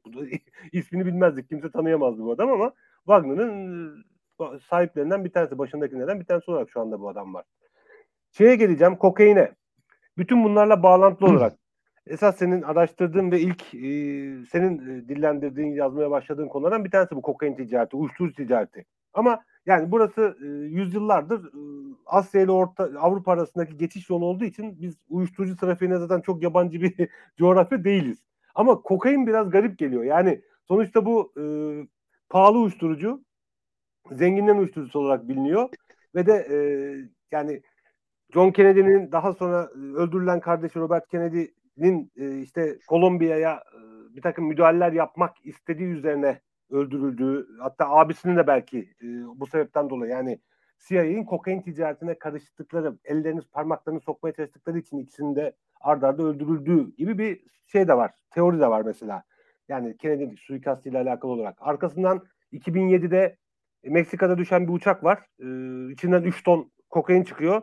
Uçak CIA'nin uçağıymış. Yani CIA'nin kokainle bağlantısı, dünya kokain trafiğini yönettiği, e, tamamen bütün e, bütçesini bu kokain üzerinden sağladığı gibi bir e, şey zaten kabul görülüyor. Peki bizimkiler nasıl oldu da bu kokain işine girebildiler? Böyle tonlarla falan ifade edilebilen kokain işlerine karışabildiler. Yani biraz bu yani kendi on, onların boyunu aşıyormuş gibi geliyor bana. Yani bu sen ne diyorsun bu konuda? Ya ben haklısın bence ama bu küresel bir e, şey ihtiyaç bence yani şey olarak e, küresel yeni bir plan. Ya şöyle yani tabii örne şu örnekleri biliyoruz. Yani Amerika açısından dediğin gibi yani e, e, o Nikaragua'da olsun, Latin Amerika'daki pek çok o milisleri, paramiliter, e, faşist güçleri e, şeyin finanse ederken uyuşturucu ticareti yaptırttı. Onlara uyuşturucu verdi. Silahla birlikte bu ticareti yapmalarını yani silah karşılığı yani silah alabilmeleri için onlara kokain verdiğine dair e, onlarca belge var e, Afganistan'da e, ABD işgaliyle birlikte e, eroin e, ticareti 8 kat filan artıyor. Yani e, şimdi ama tabii bütün bunları, bütün trafiği işte e, CIA organize ediyor. Bu işte asıl bu işin başındakiler onlar demek e, yine komplo olur. Yani bu böyle bunu gerçek olsa bile delillendirmek dediğim ölçüler sınırında kalır. Yani e, delilini de bulamazsın. Yani böyle devasa e, bir şey çünkü. E, A söz konusu. Eroinde şöyle Türkiye'nin bir özelliği var ama. Yani Türkiye'nin en temel özelliği e, çok önemli bir uyuşturucu güzergahı olması. Yani eroinden dolayı 1960'lardan beri zaten bir uyuşturucu rotası var Türkiye üzerinden geçen. Ve Türkiye'de de çok deneyimli uyuşturucu kaçakçıları, baronlar var, uyuşturucu baronları var ve bunlar bütün Avrupa'daki uyuşturucu ağını zamanında inşa etmiş, e, deneyime sahipler yani. Ve bütün devlette de bu zehrin damarlarında gezdiği yollar var Türkiye'nin içinden geçen. E, o yollar rüşvetle işte o uyuşturucu. diyorsun yani bu işi. Evet yani bu çünkü Çağla öyle bir şey ki bu. Çok enteresan bir şey. Yani yani bu altyapıyı kurmak yıllar sürer gerçekten. Yani bir, şimdi herkes zannediyor ki bir tıra koyuyorsun. İşte kapıdan geçerse filmlerde öyle kapıdan geçerse geçecek geçemezse yakalanacak vah vah işte yolda gidecek tır şoförü tek öyle değil o tırın içinde 100 milyon dolar var. Şimdi 100 milyon doları da kimse tamam Escobar olsan alırsın kızını ısıtmak için yakarsın da yani öyle kimse de o kadar da şey değil yani baronlar da böyle sokağa bütün parayı yani o, o konsorsiyum oluyor bir de o uyuşturucu alıyorlar. Onda riski bölmek için 5-6 tane ayrı adamın malı oluyor. O mal yakalandığında onlar savaşıyor birbirini öldürüyor. Yani büyük riskler bunlar. Kimse kimseye güvenmiyor. Ulan mal tekrar harbiden yakalandı mı? Öteki mi ihbar etti? Yok. Yani şey bir dünya burası. Yani şöyle herkes katil. Herkesin cinayet işleme potansiyeli var. Herkesin cinayet işleyip yakalanmayacak kadar büyük parası var. Ve herkes birbirinden çalıyor olabilir. Ve kimse kimseye güvenemez. Şimdi böyle bir dünyada o ağların çok güvenilir olması lazım ki o yolların. İşte yüzde onu yakalansın. Yüzde doksanı da her yıl geçsin. Bu da bir sistemdir. Yani bunu böyle birdenbire bir yere gittin bir ton gönderdin hadi bakalım geçecek mi geçmeyecek mi? Öyle bir şey değil bu. Sistem değil. Ee, Peki nasıl oldu? Ya düşün işte abi ödül almış herif uyuştur. He? Efendim? O sen lafını tamamla lütfen 25 kilo diyorsun. Ya düşün işte adam ödül almış şeyden Adana'da uyuşturucu yakalamaktan ödül almış. Herifin arabada 26 kilo kokain, eroin çıktı abi 26 kilo. 1,5 milyon e, değerinde yani karısıyla arabayla İzmir'e giderken yani şimdi o bütün bu ağ, ağlar böyle şey ağlar yani. Bu sefer onu yakalayan ödül alacak. Yani bunlar ödülü böyle Aynen alması lazım zaten. Tabii canım. Ama alması da lazım. Yani az bir miktar değil ne oldu da 4-5 yılda bu kokain mevzusu tonlar yani kilolar değil de tonlara çıktı Türkiye'nin üzerinden geçen trafik. Yani bir şey başarmışlar bunlar Abi. bu trafiği buradan yönlendirmeye başlamışlar. Yani akarsu şeyini değiştirmişler. Avrupa'nın 6 milyar dolar galiba değil mi yıllık şeyi? E, hacmi. Tabii. E, kokain, kokain hacmi 6 milyar euro. E, 6 milyar Hayır euro, hayır. 30 milyar euro. 30 milyar euro derler. Öyle mi Avrupa'nın? Ben 6 yani, milyar Tabii 30 milyar euroya kadar çıkar. 30 milyar euroluk bir ya, pazar var kokainde. Yani bunu e, yani tamam altyapımız sağlam. Ta İpek yolu dönemlerinden gelen bir şey var. Esrar'dan başlayan sonra eroinle devam eden. Tamam altyapımız onu anladım. E, sistemi kuran da bizimkiler bu işte ama yani başka biri yapıyormuş bu işi. Başka ülkeler, İspanyollar, İtalyanlar falan yapıyormuş herhalde. Ne oldu da bizimkiler bir anda böyle e, birileri atlayıp Venezuela'lara gidiyor, bağlantılar yapıyor, kurabiliyor. Nasıl becerebiliyoruz bu işi biz? Birincisi şundan oluyor e, Çavlan. Şimdi bu eroin işini şimdi tabii sırayla anlat sırayla anlatacağım biraz. Lütfen. Bu eroin ticaretinin e, Türkiye'dekiler çok enteresan. Şimdi bütün dünyada şöyle düşün yani Türkiye'deki eroin kapasitesi için İran'da 25 ton yakalanıyor. Dünyada Afganistan'dan sonra yani üreticiden sonra en fazla eroinin yakalandığı ülke e, İran 25 ton. Ondan sonra 20 tonla Türkiye ve sonra bütün Avrupa Birliği ülkelerini topluyorsun. Onların 3 katı Türkiye'de yakalanan. Yani bütün Avrupa Birliği'ndeki ülkeleri toplasan senin üçte birin kadar yakalanıyor bir yılda. Şimdi bu e, bütün organizasyonu da açıkçası Türkiye'deki baronlar yürütüyor. Çok uzun yıllardır. Bak bu Abuzer Uğurlular işte ondan sonra Urfi Çetinkayalar bunlar Avrupa'nın da bu uyuşturucu ağını kurmuş olan isimler. Yani tabii başka İspanyollar, Hollandalılar pek çok temasları oluyor Avrupa'da. Ama yani şeyi bir duruşmada söylemişti Rufus Çetinkaya. Türkiye'ye getirildi. Matador operasyonu yapıldı. Hmm. İspanya'dan geliyor ya hep İspanya, İspanya atıyor Matador böyle bizimkiler acayip isimler koyuyor operasyonlara. Polisin çok yaratıcıdır o konuda yani. Matador operasyonunda yakalandı, tutuklandı. Ee, şey e, orada söyledi dedi ki beni dedi İspanya'da İspanya kralı kadar tanır İspanyollar dedi. Çünkü tekerlekli sandalyede bir uyuşturucu baronu Türk sürekli hapse giriyor ve sürekli gazetelerde manşet oluyor. Şimdi orayı organize ettikleri için bir süre sonra Hollanda'da, Belçika'da, İspanya'da orada Türk nüfus da var. Türk suç örgütleri e, çok büyük bir şey yapıyorlar. Pazar yöneticisi haline geliyorlar. Çünkü kaynağından malı alıyorlar. Yani ve sokağa inene kadar onu organize ediyorlar. Ve gerçekten de orada böyle çok cinayetler de işlenir. Yani Hollanda'da böyle baktığınızda uyuşturucu kaynaklı cinayetler onlar vardır. Şimdi bunlar bir süre evrenin bir süre sonra ucuzluyor pazarda yani Avrupa pazarında. Ve kokain çok daha e, pahalanmaya başlıyor. Yani daha kar getirisi yüksek bir hale geliyor. Bu arada tabii şunu unutmamak lazım. Hem Afganistan'da bir yandan e, çok büyük bir üretim artışı oluyor eroinde. Bir yandan da işte Kolombiya ve Peru'da kokain üretiminde çok büyük bir artış oluyor. Bu son 2013'ten itibaren neredeyse yüzde yani iki kata çıktı eroin ve kokain artışı dünyada. 2017 tarih boyunca bir yıl yani test kayıtlara geçmiş tarih boyunca bir yıl içinde en fazla üretim satış yakalanma oranlarında tavan yapmış 2017. Evet ama daha sonra o rekorlar da kırıldı. 2018-2019 şu an her sene rekor kırılıyor. Neden biliyor musun? Bak bir tanesi şu. Türk grupları orada yerleşik. Şimdi Türkiye ile bir bağlantı daha kokain için. Ama asıl hikaye şuradan patlıyor Çavla. Bunların bir gizli e, haberleşme sistemleri var. Bu şeylerin kullandığı, uyuşturucu kaçakçılarının kullandığı. Bunları hem Avrupa'daki gruplar kullanıyor, alıcılar kullanıyor, hem de Latin Amerika'daki, Amerika'daki karteller kullanıyor. Bunlar hep böyle temas kuruyorlar. Bak ben örneğin Baronlar Savaşı'nda bu hep böyledir zaten ama. Baronlar Savaşı'nda kitabı incelerken ya dosyaları inceliyorum. Ya ne silahtan çok BlackBerry telefon yakalanıyor. Ulan nereye polis bassa bir bakıyorum tutanaklara BlackBerry telefon, BlackBerry telefon. Ulan diyorum ne bu? Neymiş biliyor musun? Onları kırıyor şey uydudan doğrudan haberleşiyorlar ya.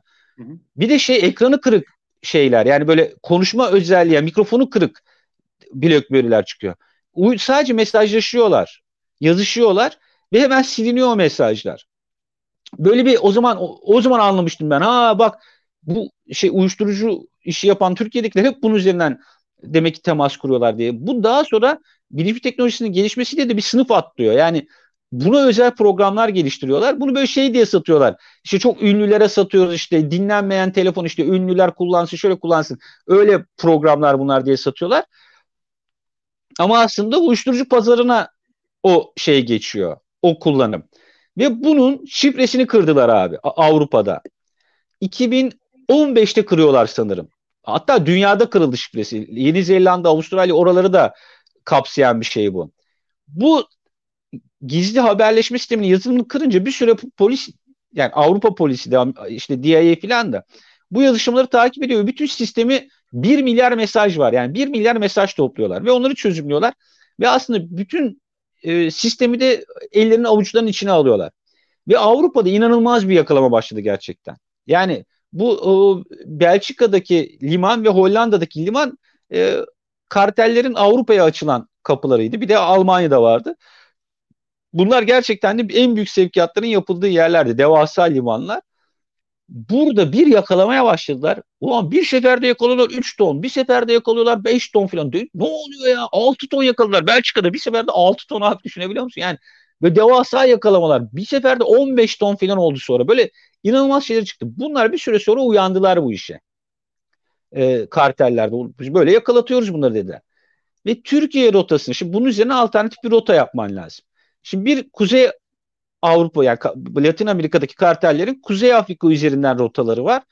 Evet hala devam ediyor. Hatta orada böyle şeyler bile kullanıyorlar. İnsan hava araçları gönderiyor herif düşürüyor sonra insan hava aracını. Gidiyor insan hava ama üstü zaten yük, yüklü şeyi var yani radarı da yakalan. O, o yöntemleri bile kullanıyorlar.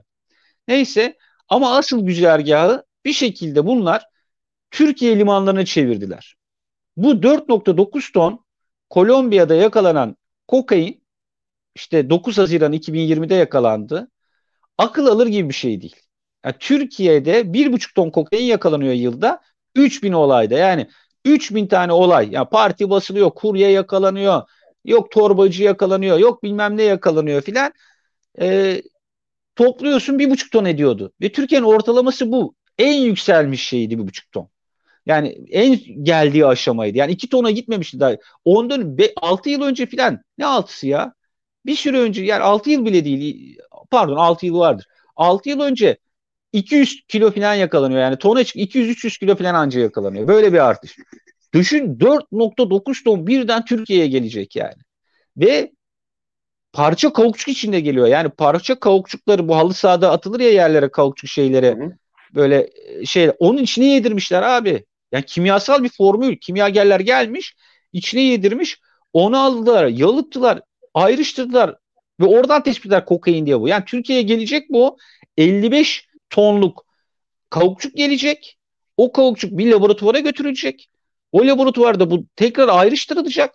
Oradan 4.9 ton kokain alınacak ve artık Avrupa'ya mı gidiyor? Orta Doğu'ya mı gidiyor? 100 kilosunu biri şey bizim Türkiye'ye gelince birine gitmiştir. 100 kilo hemen 5 tondan yani 4.9 çıkmaz Timur. Yuvarlak hesap. bir bize bize gelince Hayır, ama yüzü kaybolmuş. Daha bize gelmemişti ama. Bize gelmeden yakalandı. Ha, doğru o Kolombiya'da yakalandığı için o başka bir tarladan gitmiştir o. Başka o Kolombiya'da da işler öyle yürüyordur muhtemelen. Orada bir tane gözcü ama, duruyor ya başta. O, onun payı duruyor. Heh. Tabii tabii kesin öyle bir şey vardır. Ama şöyle bir şey var gerçek var. Şimdi Türkiye'ye 4.9 ton kokain gelecek dediğin anda artık bitti zaten. Nokta tartışma konusu kalmadı. Türkiye bir kokain rotası oldu. Bir günde yani o operasyon yapıldı. Bakıldı. Türkiye'ye geliyor. Mersin limanına geliyormuş. Bitti. Türkiye artık bir kokain rotasıdır. Yani böyle bir mal geliyorsa. Elindeki bu olayı göre biz senin bu ilk büyük parti mi? Ya yani ilk büyük parti mi Hayır, Işte, Yoksa daha önce gelmiş mi bu 4-9'lar, 3-5'ler, 5-6'lar falan geçmiş mi buradan yani? Çavla 4.9 tonu asla ilk seferde göndermezsin.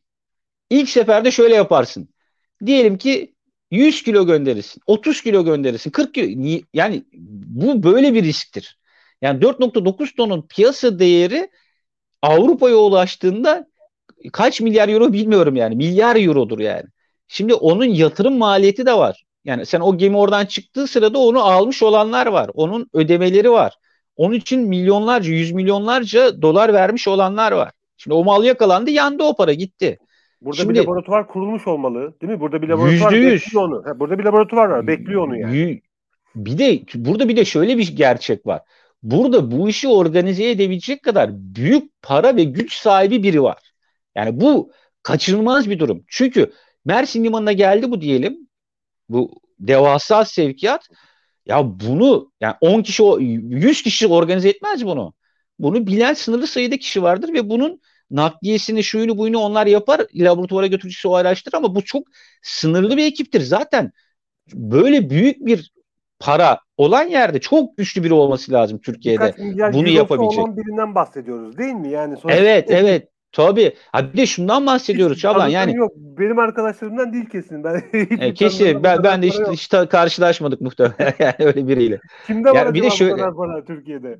İşte zaten o ihtimal çok daraltıyor. Yani ne kadar az şüpheli kaldığını anla, anlamak için bunu da biraz söylüyorum. Ama şöyle bir gerçeği de söylüyorum.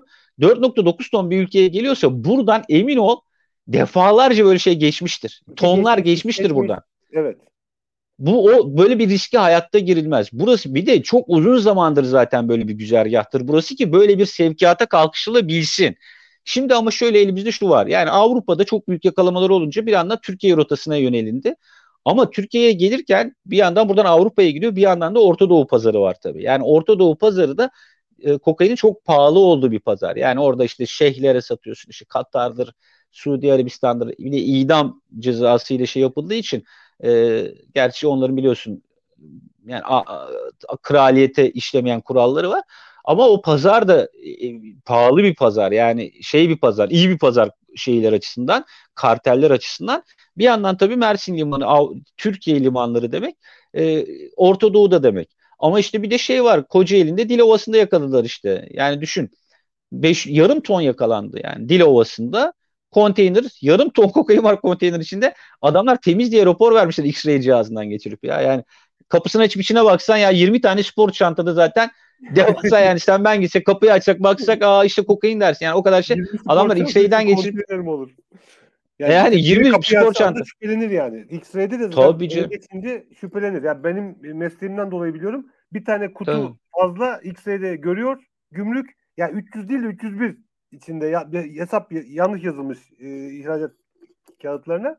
Açtırıyor bakıyor. Ya, o bir taneyi görüyor. Yani Tabii geçerken içinin boş olması bile. Çünkü konteynerin fiyatı boşsa da doluysa da aynı fiyat olduğu için ya kim 5 tane spor çanta için bir konteyner kiralar?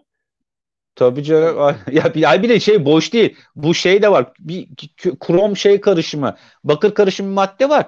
Onun içine koymuşlar ama abi önüne çıkartıyorlar konteynerin görüntülerini gördüm. Yani 20 tane devasa spor çantalar. Yani biz askere giderken verirlerdi ya böyle şey çanta dev gibi. O çantalardan abi yani içeri girmene gerek yok gerçekten. Kapıdan baksan kömürlerin içinde arkada şurada filan dersin yani. O o kadar şey net. Ama burada şey mesele temiz raporu veriliyor. Temiz raporu verildikten sonra gidecek artık yani malı alacaklar, götürecekler. Ben, ben konuştum, haber kaynaklarım da konuştum orada. Diyorlar ki yani artık o kadar dedikodu ayyuka çıktı ki diyor pazarlık konuşuluyordu diyor. Herkes pazarlık konuşuyordu. Bir tane memur gidiyor oranın bölge müdür ya vekiline diyor ki ya böyle böyle bir şey var. Bu konteyneri temiz verdiler. Mal var. Adam bunun üzerine kendi operasyon yaptırtıyor. Buluyorlar. 20 spor çanta çıkartıyorlar. Adamı 6 ay sonra tenzili rütbe Ankara'ya sürdüler. Ankara'da tenzili rütbe bir yere gönderdiler. Yani işte bu ağlar varsa elinde yani yakalanmayacaksın. İşte o X-ray hatta çoğunda Mersin'de yakalandı. Sonra 1.7 ton bir haftada yakalandı abi. Türkiye'de düşün yılda 1.5 ton yakalıyorsun. 1.7 tonu iki operasyonla bir haftada yakaladın. Haziran 2020'de. Peki niye 2021'de. Arttı? Niye Efendim? Arttı? Yani bu 2020-2021 ne oldu da böyle e, arttı bir anda? Yani ya, pandemi var aynı zamanda. Pandemi ile ilgili mi bir şey? Yoksa bu TÜGVA, Sadat, Sedat Peker'in açıklamaları falan bütün bunların toplamda bir e, ifade ettiği bir olay mı var? Yani içeride birileri birilerinin bacağına mı sıkıyor? Bir savaş mı var? Yani ya şöyle bir savaş, oldu. Var mı? Bak şöyle bir, bir şey söyleyeyim sonra. Ben böyle Mersin'e de gittim. Mersin'de de böyle bu konuda incelemeler yaptım filan. Ee, böyle bir çeşitli kaynaklarla filan da konuştum. Orada bir serbest bölge var Mersin'de ve çok uzun yıllar abi o serbest bölge denetim dışı. X-ray cihazı bile yok. Ve oraya muz ticareti yapılıyor. Bu muz ticaretinde şimdi bir o Avrupa'da çok büyük yakalamalar olunca bu kokaini Türkiye üzerinden dağıtma planına geçen karteller muz ithalatı üzerinden bu işi yoğunlaştırıyorlar. Ona şüphem yok. Ve örneğin bir Sandra dedikleri bir devasa bir muz e, ihracatçısı var Ekvator'un. Bir de Avrupa'da bir albay var. E, Carvalho, Roberto bilmem ne bilmem ne Carvalho böyle şey bir eski binbaşı. Bu iki aktörün özellikle Türkiye'ye yöneldiği yönünde iddialar var.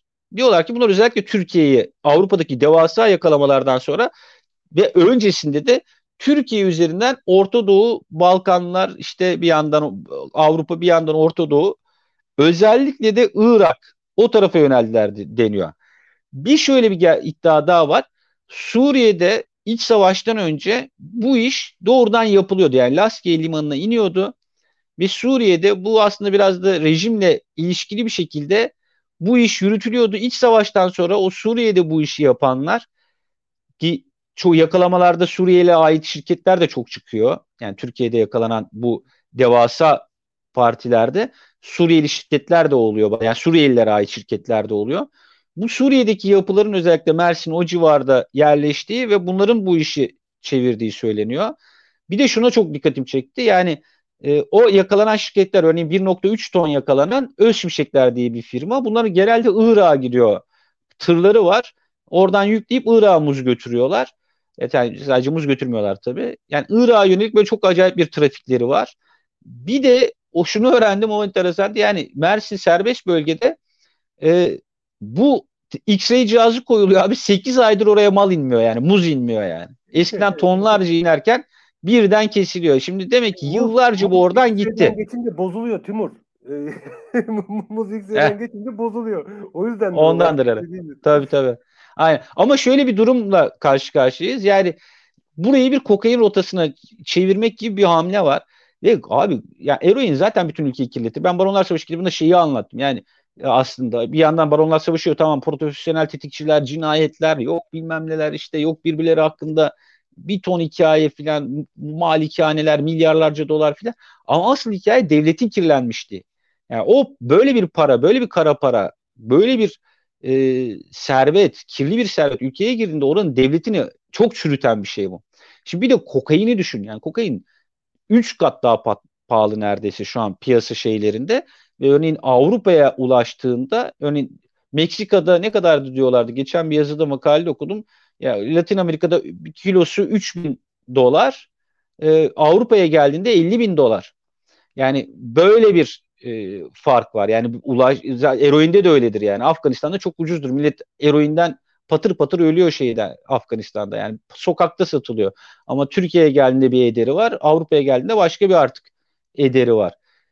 Senin iddiana yönelik benzer bir iddia çok dillendiriliyor. Özellikle DIA'nın yani Avrupa'nın ya Amerika'nın uyuşturucuyla mücadele biriminin e, bilerek kartelleri Avrupa'ya yönlendirdiği iddiası var. Yani biraz Amerika hedefini e, Avrupa'ya çevirmek için kartelleri buna yönlendirdiği yönünde bazı iddialar yani dolaşıyor ama Avrupa satın mı diyorlar yani yani biraz yani öyle gizli kapaklı anlaşmalar olduğu söyleniyor ama yani şeyi de açıklamıyorlar çok garip bir şekilde. Yani kokain miktarını önün diye bakıyorsun arşivlerine yani Avrupa'daki rakamlar daha taze. Yani Amerika'daki rakamları yani yakalama istatistikleri daha eski filan. Yani böyle Avrupa'ya yönelen şey var ama şunu ben inanmıyorum. Yani e, böyle DIA örneğin bütün e, uyuşturucu ticaretini yapsın ya da CIA bununla böyle bütün yani bu o kadar e, yapmıyorlar ama yani bütün bu pazarı e, bir şekilde kontrol altında da tutuyorlar.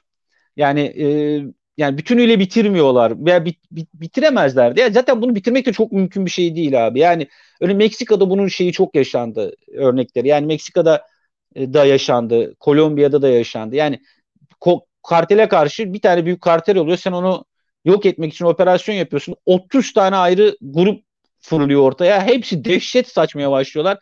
Köprülerde asılmış adamlar, derisi yüzülmüş insanlar, kızgın yağlarla yakılmış insanlar. Herkes şeyi çünkü para çok büyük. Yani para o kadar büyük ki e, o nevi şeyi artık böyle şiddetin e, dozunun da bir sınırı bırakmıyor. Ve e, şey de oluyor yani e, örneğin nasıl denir? O bir tane karteli yok ediyorlar diyelim böyle çok büyük operasyon yapıyorlar. Dediğim gibi böyle 30 tane bir birden dehşet saçmaya başlıyor. Sonra bunları toparlayamıyorlar. Sonra diyorlar lan bir tane kartel olsun bari bir tanesini destekliyorlar falan. Yani böyle bir garip bir denge işi bu. Yani mal da her zaman geliyor. Yani o şeyde Kolombiya'da Peru'da filan dağlarda silah zoruyla ürettiriliyor bazılarına. Bazılarının başka çaresi yok. Afganistan'da da öyle. Adam üretiyor, satıyor. Bana ne diyor yani Amerikalı zehirlenmiş Avrupalı zehirlenmiş. Ben burada açlıktan ölüyorum diyor yani. Herifin umurunda mı abi? Zaten oradan da hiç kazandığı paralar da öyle kartellerle kıyasladığında para değil. Ama şöyle bir şey e, yani onlar en emekçisi derler ya o, o kısımda kalan tipler yani. bir üretmeyince öldürülüyorlar ya. Yani öyle gerçekten ben, ben diyorum bunları sallıyorlardır yani işte tarlada üretmiyor işte biz ifade verirken biz üretmezsek bizi öldürüyorlar mı öldürüyor. O bayağı öldürmüşler abi ya şaşırdım Yok, yani. Bayağı bayağı kurşun dizmişler milleti ya. okudum ya adam diyor ki ben burada domates eksem diyor. Burada yol yok diyor. Yani burada yol yok. Ben bu Tabii. domatesi nasıl satacağım diyor. Yani a- a- araba gelmiyor buraya diyor. Araç gelmiyor. Ama diyor uyuşturucu kartelleri geliyor. Diyorlar ki tarlanda bu ne? Aynen Biz öyle. gelip alacağız buradan diyorlar. Taşıyacağız dağdan sırtımızda diyorlar. Ben o yüzden de ekebileceğim başka bir şey yok burada diyor. Yol yapmıyor devlet diyor. Yani devlet de biraz e, bu şekilde itekliyor bunu bu sektörü yani. Ko- ko- Kolombiya'nın yani gelirinin yüzde seksenini oluşturduğu söyleniyor. Yani bilmiyorum ne kadar doğru ama yani doğrudur ya son yani. Yılda, son 20 yılda Latin Amerika'da solun iktidara gelemedi tek ülke Kolombiya. E tabi. E, Bütün çünkü... ülkelerde iktidara geldi sol. Yani aynen, geldi aynen. gitti falan ama geldi yani. Kolombiya'da gelemedi. Yüzde kırkını yüzde yani... ne üretiyor toplam kokaininde galiba Kolombiya? Tabii tabii yani çok yok abi daha fazladır ya. Daha fazladır. Yani 70'e yakın bildiğim kadarıyla Peru Peru'da var. Bir de Kolombiya'da o koko ağaçları ağırlıklı ve Kolombiya'da şeyler var abi. Başkan yardımcıları var öyle ya. Ya başkan ya şey yardımcıları ya, hükümetli tipler var. Bu işten daha önce yargılanmış şey yapmış falan. Yani çok acayip onunla ilgili makale okudum geçen gün de. Bir adını unuttum şimdi. Milli Adam doğrudan yani. He? Milli bitki. Duyamadım. Milli ha, o, evet evet. Adamın milli bitkisi. Tabii tabii aynen öyle aynen öyle.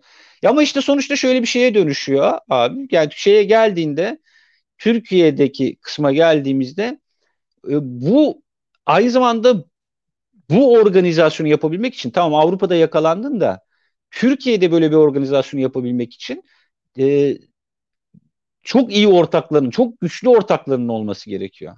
Şimdi bunu kaç tane aday vardır? Yani böyle bu işi yapabilecek kapasitede ve bunların istihbarata ki Türkiye istihbaratından bahsediyoruz yani. Bunun yakalanmama ihtimali var mıdır? Bunu yoktur. Şimdi bizim buradaki ana sorumuz şu. Çok çok basit bir soru. Yani 4.9 ton kokainin gönderici ve alıcı firması kim? Sen de çok iyi biliyorsun. Konşimento belgesi olur. Buna yazılır. Alıcı budur. Şimdi mal, mal yola çıkmadan günler önce o teslim edilir. Mersin limanına da gelir. Ya size böyle böyle bir gemi gelecek. Şu konteyner olacak. O konteynerde işte e, parça kavukçuk olacak. Şu konteyner numarasında olacak diye gelir bildirilir. Biz abi iki yıla yaklaştı. Ne Kolombiya'dan ne Türkiye'den öğrenemiyoruz. Yani o evrağı bulamıyoruz. Neler neler denedik yani. Kolombiya makamlarına yazılar yazılması, farklı gazeteci arkadaşlar. Oradan kaynaklar bulmak, oradan işte burada orayla iş yapan insanlara oraları su ordurmak falan gibi. Ama Kolombiya'nın da bu ketumluğu çok garip. Türkiye'ninki de çok garip. Yani bu e, küresel bir koruma. Yani çok ben ilginç bir durum gerçekten. Ketumluğunu yani CIA parmağıyla açıklayabiliyorum kendi kendime. Yani Kolombiya bana ne ya bu buna göndermişler abi işte sizin Mersin'de Ankara'da İstanbul'da kayıtlı şu adresteki şu firmaya gidiyormuş. Der işin yakalamış çünkü sonuçta yani hiç yakalamayabilirdi. Madem yakaladın açıkla. Evet. Orada birileri devreye girip yani hem Kolombiya'ya hem Türkiye'ye söz geçirebilecek olan organizasyon olarak ben CIA'yı görüyorum. Yani olabilir. Bu kadar adı geçtiği için. Yani DEA demiyorum mesela. Yani DEA yanlış telaffuz ediyor olabilirim. Hı. Amerikan uyuşturucu e, polisini. Hı. Yani DEA demiyorum ben CIA diyorum. Çünkü DEA'dan önce DEA'nın kuruluşu çok eski değil. Evet. 70'lerin başında galiba kuruluyor. CIA daha eski. Evet. Yani en yani daha Kennedy zamanlarından bu kokain Kolombiya mevzularına girmişler zaten.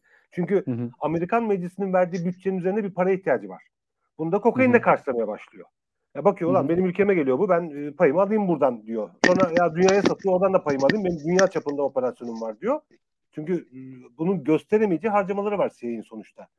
Yani neyse e, ben esas şunu sordum. Tekrar sorayım öyle bitirelim programı. Şu TÜGVA, Sadat e, ile ortaya çıkan bu kokain mevzusu tamam konşimento kayıp e, şey bilemiyoruz da bir gün çıkacaktır mutlaka. Burada bir savaş mı var sence? Yoksa hazırlanıyorlar. Bir temizlik yapıyorlar. Yani yeni döneme biraz temiz girelim. Birkaç çok kirliyi harcayalım. Ee, en azından biz temiz çıkalım diye bir kendi işlerinde bir tasfiye operasyonu mu yaşanıyor? Yoksa bunlar bayağı öyle aslında e, Erdoğan sonrası bir döneme hazırlıktan ziyade pastanın daralması ya da yani nasıl gidecek koparabildiğimizi koparalım saldır e, şeklinde bir savaşa mı girdiler? Bu kadar evraklar, bilgiler, e, şeyler açıklanıyor. Gazeteciler el altından e, şeyler gidiyor. Sedat Peker'e gidiyor. Mailler atılıyor. Savaş mı var? Hazırlık mı var? Yani temizleniyorlar mı? Yoksa baya baya kanlı tekme tokat birbirlerine mi girdiler? Ya bence tekme tokat birbirlerine girdiler çünkü şöyle bir e, durum var. Yani e, ya Şimdi biz Erdoğan'ın bu koşullarıyla, bu haliyle yeni yeni yüzleşirken bu iktidar cephesinde çok önceden beri bilinen bir durum. Yani ve herkes ona göre ya çok garip bir şey vardı. Bak adamın adı, adını unuttum Çağlan. Dediğim gibi komple sevmiyorum ya. Bir gün şeye baktım böyle Twitter'da bakarken bu eski şimdi Vatan Partisi tayfasında yer alan emekli bir asker galiba. Bir kanala konuşuyor. Belki ulusal kanal, belki başka bir kanal. Şimdi adını da hatırlamıyorum. Diyor ki adam Erdoğan'ın sağlığını gerekçe göstererek adını bulursam söylerim sana da. Erdoğan'ın diyor sağlığını gerekçe göstererek Hulusi Akar'la MİT Başkanı Hakan Fidan bir ara dönem yaratacaklar diyor. Yani diyecekler ki Erdoğan'ın sağlığı ülkeyi yönetmeye el vermiyor. Ülkeyi biz yöneteceğiz diye bir şey yapacak. Ya dedim yani bayağı sallıyor falan diye düşündüm. Gerçi Erdoğan'ın sağlığı ile ilgili şeyler vardı kafada da. Yani çok da şey bir adam ya. Bildik de bir adam. Yani adını söyle yani dilimin ucuna geliyor söyleyemiyorum. Ama inanmadım şey yapmış. Şimdi bu olay yani bu, bu süreçte yaşananlara bakınca ulan diyorum acaba yani. Böyle komplolar çok yapılır. Yani hadi 10 tane 30 tanesinden bir tanesi tutar diyeceğim filan ama ya çok böyle e, nasıl denir? Ve şöyle diyordu konuşurken. Böyle bir ara dönem yaratmaya çalışacaklar. Bu bir darbedir. Böyle bir şey yapılırsa ülke nasıl darbede 15 Temmuz'da sokağa çıktıysa buna karşı da sokağa çıkmadır falan diye böyle konuşan bir adam. Yani bunları bu kadar da iddialı üstünde de devam ediyordu. Şimdi ben şunu çok net gözlemliyorum. Yani AKP içinde bu Sedat Peker ifşalarından önce de var olan ama Sedat Peker ifşalarıyla zirveye çıkmış olan bir çatışma söz konusu. Erdoğan'ın e, parti, sağlık sorunları ya da çeşitli muhakeme yeteneğindeki sorunlar veya işte çeşitli gerekçelerle e, ülke yönetiminde ve parti yönetimindeki etkisinin çok düşmesinin de bu kavgaları şiddetlendirdiğini düşünüyorum. Yani çok artık eskisi kadar hakim olamıyor o süreçlere. Ve burada çok net iki kanat gözüküyor. Bir tanesi ak yolcular de, diye tarif ediyorlar. Şu milli görüşçüler diye tarif ediyorlar. İşte o milli görüşçüler gelenekten gelenler bu sonradan Erdoğan'ın başkanlık sistemiyle birlikte etrafına sardıklarını devşirmeler olarak görüyorlar. Yani Süleyman Soylu'ya devşirme diyorlar. Ve işte öyle pelikancılara e, karşı çok tepkililer. Bunların partiye daha sonradan musallat olan tipler olduğunu düşünüyorlar. Ve bunlar birbirlerini tasfiye etmeye çalışıyorlar uzun yıllardır. Ya biz sonuçta şöyle bir ülkeyiz. İki kabinedeki baba bakan birbirine omuz attı abi. Yani bu ötesi gerçekten yok. Süleyman Soylu gittik hepimizin gözlerine Fox TV çekti işte. Adam omuz atıyor yani ötekine bakıyor sonra filan gülüyor pis pis filan yani. Ya bunun ötesi yok ki yani kabinede kavga desen şimdi sen kulis yazsan diyecekler adam hep kulisi ben gördüm diyecekler omuz atıyorlar birbirlerine yani böyle bir şey. Bu kadar fantastik şeyler yaşıyoruz. Şimdi kavga o kadar net, kavga da o kadar derin. Ve hepsi de farklı bir sistem kuruyorlar. Dikkat edersen Süleyman Soylu bu Sedat Peker iddiaları üzerine televizyona çıktığındaki konuşmasına başladığı anı e, Habertürk'teki konuşmaya başladığı anı herkese tavsiye ediyorum tekrar izlesinler. Baştan sona şununla başladı. Ben başkanlık sistemine gelmeden önce işte bu 17 Haziran seçimlerinden sonra herkes Erdoğan'ı sarayda bir köşede bırakmayı planladı. Ben bu sistem için onlara karşı durdum Erdoğan'ın yanında Erdoğan'ın pasifize edilmemesi için durdum diye. Uzun uzun 15-20 dakika bunu anlattı adam. Şimdi bu tabii ki çok ciddi bir çatışma. Ama Sedat Peker ifşalarından sonra artık bir lider figürü de örneğin Erdoğan sonrası için kim deseniz bir dönem Berat Albayrak'tı. Ekonomiyi adam yerli ihsan etti. Ekonomiyi bitirdi. Tüketti. Ülkenin hazinesini bile boşalttı. Yani inanılmaz torpilli olmasına rağmen inanılmaz bir başarısızlık hikayesi. Kalmadı isim. Soylu diyorlardı onun karşısı ve diğer alternatif olarak. Sedat Peker ifşalarıyla gerçekten büyük ölçüde o e, Erdoğan sonrası dönem için e, misyonunu kalmadı gibi gözüküyor. E, milli görüşler işte Numan Kurtulmuş diyorlar işte Abdülhamit Gül filan diyorlar. Yani onlar da ne kadar olabilir bilmiyoruz ama şöyle bir gerçek var. TÜKVA belgeleri de olsa Sadat'la ilgili bu kaygılar da olsa Şimdi bu kokain yakalamalarında örneğin şunu çok net görüyorsunuz. Örneğin Mehmet Muş açıklama yapıyor. Mehmet Muş'un Berat Albayrak'a yakın bir isim olduğu söyleniyor Ticaret Bakanı. O açıklama yapıyor. İçişleri Bakanlığı hiçbir açıklama yapmıyor yakalamalarda. Çünkü gümrük muhafaza yakalıyor. Ve bunun örneğin şey arasında çeşitli haber kaynaklarından bana gelen bilgiye göre bunun gümrükle yani Ticaret Bakanlığı'yla İçişleri Bakanlığı arasında inanılmaz bir gerilme neden olduğu da söyleniyor. Yani kurumlar arasında da böyle bir çatışma var. Çünkü diyor yani sen narkotiğe haber vermiyorsun, sen yakalıyorsun. Narkotik ne yapıyor? Yani İçişleri Bakanlığı ne yapıyor? E, noktası oluyor. Bu gerilim hatta e, böyle ciddi boyutlara ulaşmış. Yani artık böyle operasyonları e, nasıl paylaşacaklarına dair ara formüller aranacak noktaya gelmiş. Hatta gümrüğe operasyon beklentileri çok artmış. Yani İçişleri Bakanlığı gümrüğe rüşvet operasyonları yapacak filan diye. Şimdi bütün bunlara baktığında hepsi Erdoğan sonrası döneminde e, planına dair de şeyler. Ama aynı zamanda bütün bunlar tek adam rejimine geçildiğinde yani aslında olayın özeti de bu bol bir gömlek yani devasa bir gömleğin içine Erdoğan sığmaya çalıştı. Yani bütün yetkileri elinde toplamak yani 83 Türkiye'de o kadar değil. Yani yani Türkiye'de bir Katar değil. Yani Türkiye'de bir Birleşik Arap Emirlikleri değil. Yani 83 milyonluk büyük bir ülke. Yani şey olarak büyük olarak. Yani yüz ölçümü olarak da büyük, nüfus olarak da büyük. Yani e, böyle bir ülkeyi tek adama soktuğunuzda ve bunlar da açıkçası ona sokmaya çalışırken biz gerçekten şey zannediyorduk.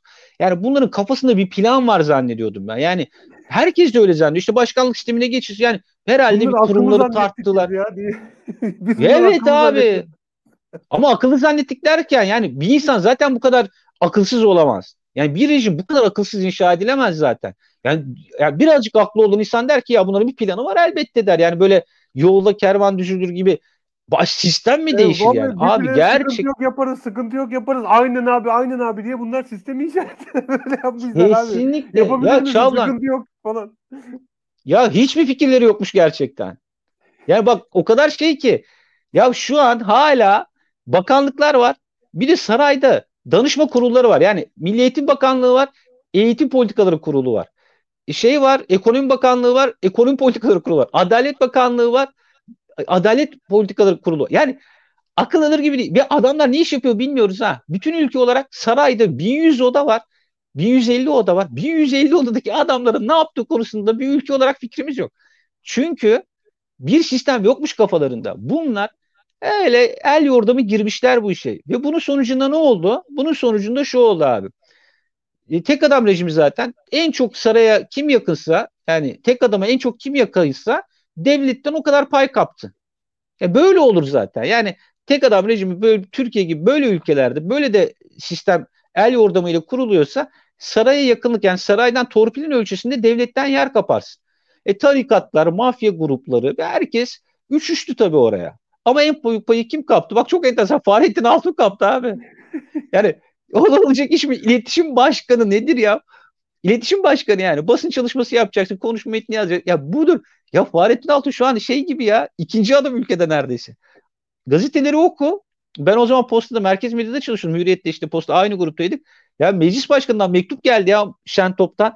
Ya haber yazıyorsunuz. Erdoğan'ın ardından protokolde ikinci benim diyor yani. Erdoğan'ın ardından protokolün birincisi benim diyor. Benden önce Fahrettin Altun'u niye yazıyorsunuz diye medya kuruluşlarına elif mektup yazdı. Düşün. Fahrettin Altun'la ilgili haber girilemiyor ya. Yani Özgür Özel Fahrettin Altun'a aleyhine bir şey söyledi ya. Ne Anadolu Ajansı ne DEHA ne ya. Kimse geçemiyor. Yani ya işte böyle bir sistem bu. Şimdi böyle bir şey sistem olunca da yani böyle herkesin kaptığı, kapıştığı bir sistem olunca tamamen ucubeye dönüştü. Ve şimdi Erdoğan sonrası dönem içinde bir hazırlık yapılıyorsa eğer daha ki bu sistem, bu ucube sistem tam da oturmuş, kökleşmiş değil. Herkes feci şekilde bilenmiş vaziyette. Herkes konumunu almış vaziyette herkes çok korkar halde. Çok korkuyorlar. Gerçekten çok korkuyorlar. Çünkü çok fazla suç var. Yani bu bir devri sabık mabık diyorlar. Devri sabık öyle bir şeye gerek yok zaten. Yani suç neyse onun senin de hukuk deneyimine şeyden yani e, suç neyse ceza da bu. Yani bunu yapsan zaten bu adamların hepsi o suçun ortağı ve bunun kaygısını da yaşıyorlar. Ve bundan sıyrılmak için de hamleler de yapıyorlar. E, bundan sıyrılmak için rakiplerini egale etmek için de hamle yapıyorlar. Her sarayda taht oyunu vardır. Her çöküş döneminde bu taht oyunları zirveye çıkar. E, şimdi de bir yandan hem bu yakalamalarda hem bütün bu bilgi ifşalarında e, bunların da etkisi mutlaka var. Etkisi mutlaka gerçekten de var ama şöyle bir gerçek var. Bunlar kavga etmese bile artık ülke o kadar çürümüş halde, devlet mekanizması, kurumlar o kadar çürümüş bir halde her yerden haber fışkırıyor. Çünkü her taraftan skandal fışkırıyor. Yani bunlar artık ifşaya gitmeseler bile birbirlerini egale etmek için bu bilgileri sızdırmasalar bile taşıyor artık. Yani e, bir yerden mutlaka karşına çıkıyor Timur, yani. Herkes köpek ısırmaya başlarsa insanın köpeği ısırması haber niteliğini taşır mı hala? Efendim? Gazeteci şeyi vardır ya. Herkes Evet. köpek ısırmaya başlarsa bir Evet. insanın köpeği ısırması haber niteliği taşımaya Yok. devam eder mi? Etmez. Böyle bir durum var ama Türkiye'de. Her yerden haber fışkırıyor ama işte her, artık haber değil bunlar yani gibi bir durum da böyle bir tehlike de var. Nasıl aşarız bilmiyorum ben onu ama ondan korkuyorum açıkçası yani. Evet yani bu zaten şöyle bir şey var. Ben şuna kesinlikle inanıyorum. Yani bununla öyle bir hesaplaşmak lazım ki bu süreçte bir daha kimse cesaret edemesin. Yani çünkü böyle bir yozlaşma yani siyasal İslam iktidarını bu Türkiye'de getirdiği yer bu ülkenin tarihinde olmamış yani olmayacak kadar büyük bir yozlaşma. Yani Cumhuriyet tarihinde diyelim. Yani böyle bir yozlaşma, e, böyle bir e, değerlerden kopuş, böyle dengesiz, denetlemesiz bir savrulma. Ya Osmanlı'nın çok bu- yok. Yani biz Ya bu kadar yoktur bence. kalan bürokratlar, e, insanlar, askerler e, ve teknik kadrolarla kurduk yani sonra Cumhuriyet böyle kurdu. Evet, Yani mesela aynen. bu, bunların çökerttiği şeyde bir şey kalmıyor öyle. Yani yeni bir Cumhuriyet kuracak, yeni bir ülke kuracak bir şey de kalmayacak sanki. Herkesi Ya ye- yeniden kur yani böyle onaracağım bir- çok doğru söylüyorsun onaracağım bir şey kalmıyor abi. Yani o kadar leş ki durum. Ya bak yargı mensuplarıyla da konuşuyorum şey yapıyorum falan. Yani Çağlan bak o yani ya abi mahkeme kararları satılıyor ya. Ve herkes biliyor bunu. Yani herkes biliyor. Yani herkes bunu konuşuyor. Herkes parayla geziyor adliyelerde. Yani bunu yargı mensupları da ifade ediyor artık. Yani bu çürümenin yani e, eskiden onu anlatıyorum benim. Çok sık söylediğim şey. Sen de bilirsin eskiden mafya bir tehdit ettiğinde seni derdi ki topuğundan vururum derdi ya da seni öldürürüm derdi. Tehdit ederdi. Evini yakarım, camını kırarım filan derdi. Ya şimdi mafya bile milleti tehdit ederken sana dava açtırırım, soruşturma açtırırım, seni hapiste çürütürüm diyor. Ya yargıyı silah olarak kullanıyor mafya. Ya bu aşamalara gelmiş bir ülkeden bahsediyoruz. Yani her tarafından ya Ticaret Bakanı Ticaret Bakanlığı'na mal satıyor abi. Sonra niye yaptın diyorsun? Vatan millet diyor ya. Mafyadan gidiyor şey alıyor. Aylık para alıyor. Niye yaptın diyor. Kudüs düşmez diyor herif. Başka bir şey söylemiyor. Git çekiyor gidiyor. Şimdi ya utanma duygusu olmayan bir siyasi insanlık çaresiz. Şimdi birinin utanma duygusu olunca dersin ki sen hırsızlık yapıyorsun dersin utanır. Sen de dersin ki ben buna söyledim utandırdım bir şekilde ceza çekti dersin. Yok sen söylüyorsun hırsızsın diyorsun hiçbir şey olmuyor. Hiç utanmıyor. Ve utanma duygusu olmayan yargının olmadığı tabii bir yerde utanma duygusu böyle bir ahlakı olmayan da Eskiden bir kesim karşısında evet çaresizsin. Eskiden Aynen inkar dediğin gibi. Bu, bu bile bir onur meselesidir. Yani kendisine yap atılan e, iddianın, kendisine yönelik iddianın kötü bir şey olduğunun farkında. O yüzden diyor ki hayır yalan söylüyorsun diyor. Şimdi adam bakıyor sadece he falan Ha, diyor. Yani aynen öyle. Aynen öyle. korkunç bir şey ya. Hayır, mesela yargı simpazlar vardı 90'larda. Yani biliyorsun arkadaşlarımızı e, da kaybettik o dönemde. Ya polis yok etmiş, öldürmüş çocuğu. Atmış Belgrad Ormanı'na gömmüş. Şimdi bunu gazeteciler soruyorlar bakana. Hayır polisimiz öyle bir şey yapmaz diyor. Böyle diyordu, inkar ediyordu. Tabii. Şimdi böyle bir durum olduğunda ya işte polis şey öldürüyor, bir genci öldürüyor, e, ara sokağa sokup dedi, ben emir verdim diyor. Ben yaptır, ben yapın dedim diyor. Hadi dokunun dokunabilirseniz bunlara diyor. Yani bu noktaya geldik. Eskiden kötüydü, bugün daha kötü. Böyle bir durum var yani. Eskiden iyi değildi. Ama eskiden Kesinlikle. en azından bir umut vardı yani. Adam çünkü onun kötü bir şey olduğunu biliyordu, inkar ediyordu, yalan söylemek falan. Şimdi "Ha, he diyor yani. Ne yapacağım diyor yani. Aynen diyor. Sıkıntı yok diyor. Yani böyle bir durum var ortada. Ya Şimdi bırak alayım. Çünkü Son sözüm şu abi. Son sözüm şu. kapatacak elektrikleri. Tamam evet yani şöyle söyleyeyim Ee, yani evet kaygında çok haklısın yani artık herke, bütün insanlar köpekleri ısırdığı için yani haber değeri kalmamış gibi görünüyor ama birikmesi çok önemli abi yani şu kesinlikle yani ilk temel şey gerçeğin ortaya çıkmasıdır. O gerçek bir kenarda dursun onun zamanı mutlaka gelir. Yani bu da böyle mistik bir şeyden değil. Yani o gerçeğin e, istikrarından var kaynaklı bir şeydir. Zaten bunu yapmazsan yani o gerçek yerini bulmazsa ve sen bu dönemle hesaplaşmazsan aynı çark başka isimler altında devam eder. Yani bununla bir hesaplaşıp bunu bir e, üstünden atıp bu ülkeyi yeniden oluşturabilirsin. Yoksa ben bunu işte e, görmezden geleceğim. Ya bu kitlesel bir suçtu. İşte e, geçelim gidelim. Böyle bir şeyle yapılabilecek bir şey değil. Ve çok büyük bir temiz eller operasyonu olacak Türkiye'de. Bak hepimiz bunu göreceğiz ve karşımıza çıkan gerçekler e, öğrendiklerimizin bile çok küçük olduğunu bize düşündürecek. Yani o kadar büyük bir tablo önümüze koyulacak. Sedat Peker ifşaları büyük ölçüde bunu bir kısmını en azından gösterdi. Ama gerçek ortaya çıksın yeter ki onu kimse yok edemez. Zamanını bekler. Belki hemen siyasi sonuçları olmaz. Belki toplumda o ahlaki çürümenin etkisiyle gerektiği ilgiyi görmez. Ama elinde sonunda bununla hesaplaşılır. En önemli olan, önemli olan da bu. Türkiye'de bu konuda önemli mesafe alıyor. Ee, yeni bir dönem başlayacak. Oraya da doğru da gidiyor herhalde. Ne kadar sancılı olacak, nasıl olacak yani o konuyla ilgili çok büyük kaygılar var. Ama en önemlisi gerçeğin ortaya çıkması ve bir gün bu ülkenin bu pisliklerden arınması. Güzel günler göreceğiz arkadaşlar diyoruz o zaman. Aynen öyle. Timur çok teşekkür ediyorum. Ee, tekrar konum olacaksın diye düşünüyorum. Tabii ki, Biraz tabii ki, tabii ki. Seni tekrar bir zorlayacağım. Boş vaktini e, yakalamaya çalışacağım. Rejiye de Evet. çok teşekkür ediyorum. Bayağı bir sabırlı oldular. Bugün yoğun bir gündü e, Mukavemet TV'de. Sağ olsunlar Evet. onlar da e, şey, uyarı bile gelmediler vallahi yani. İyi. Yandan bir uyarı bile gelmedi. Arkadaşlar umarım sohbetimiz hoşunuza gitti. E, pek katılım olmadı yorumlarda ama herhalde dinlerken e, soru da gelmedi. Her şeyi açıkladığımız için diye yoruyorum. E, bir dahaki 10. adamda ve mukavemet tartışmalarında buluşmak dileğiyle. Hoşçakalın diyoruz. İyi akşamlar diliyoruz. İyi akşamlar. Hoşçakalın.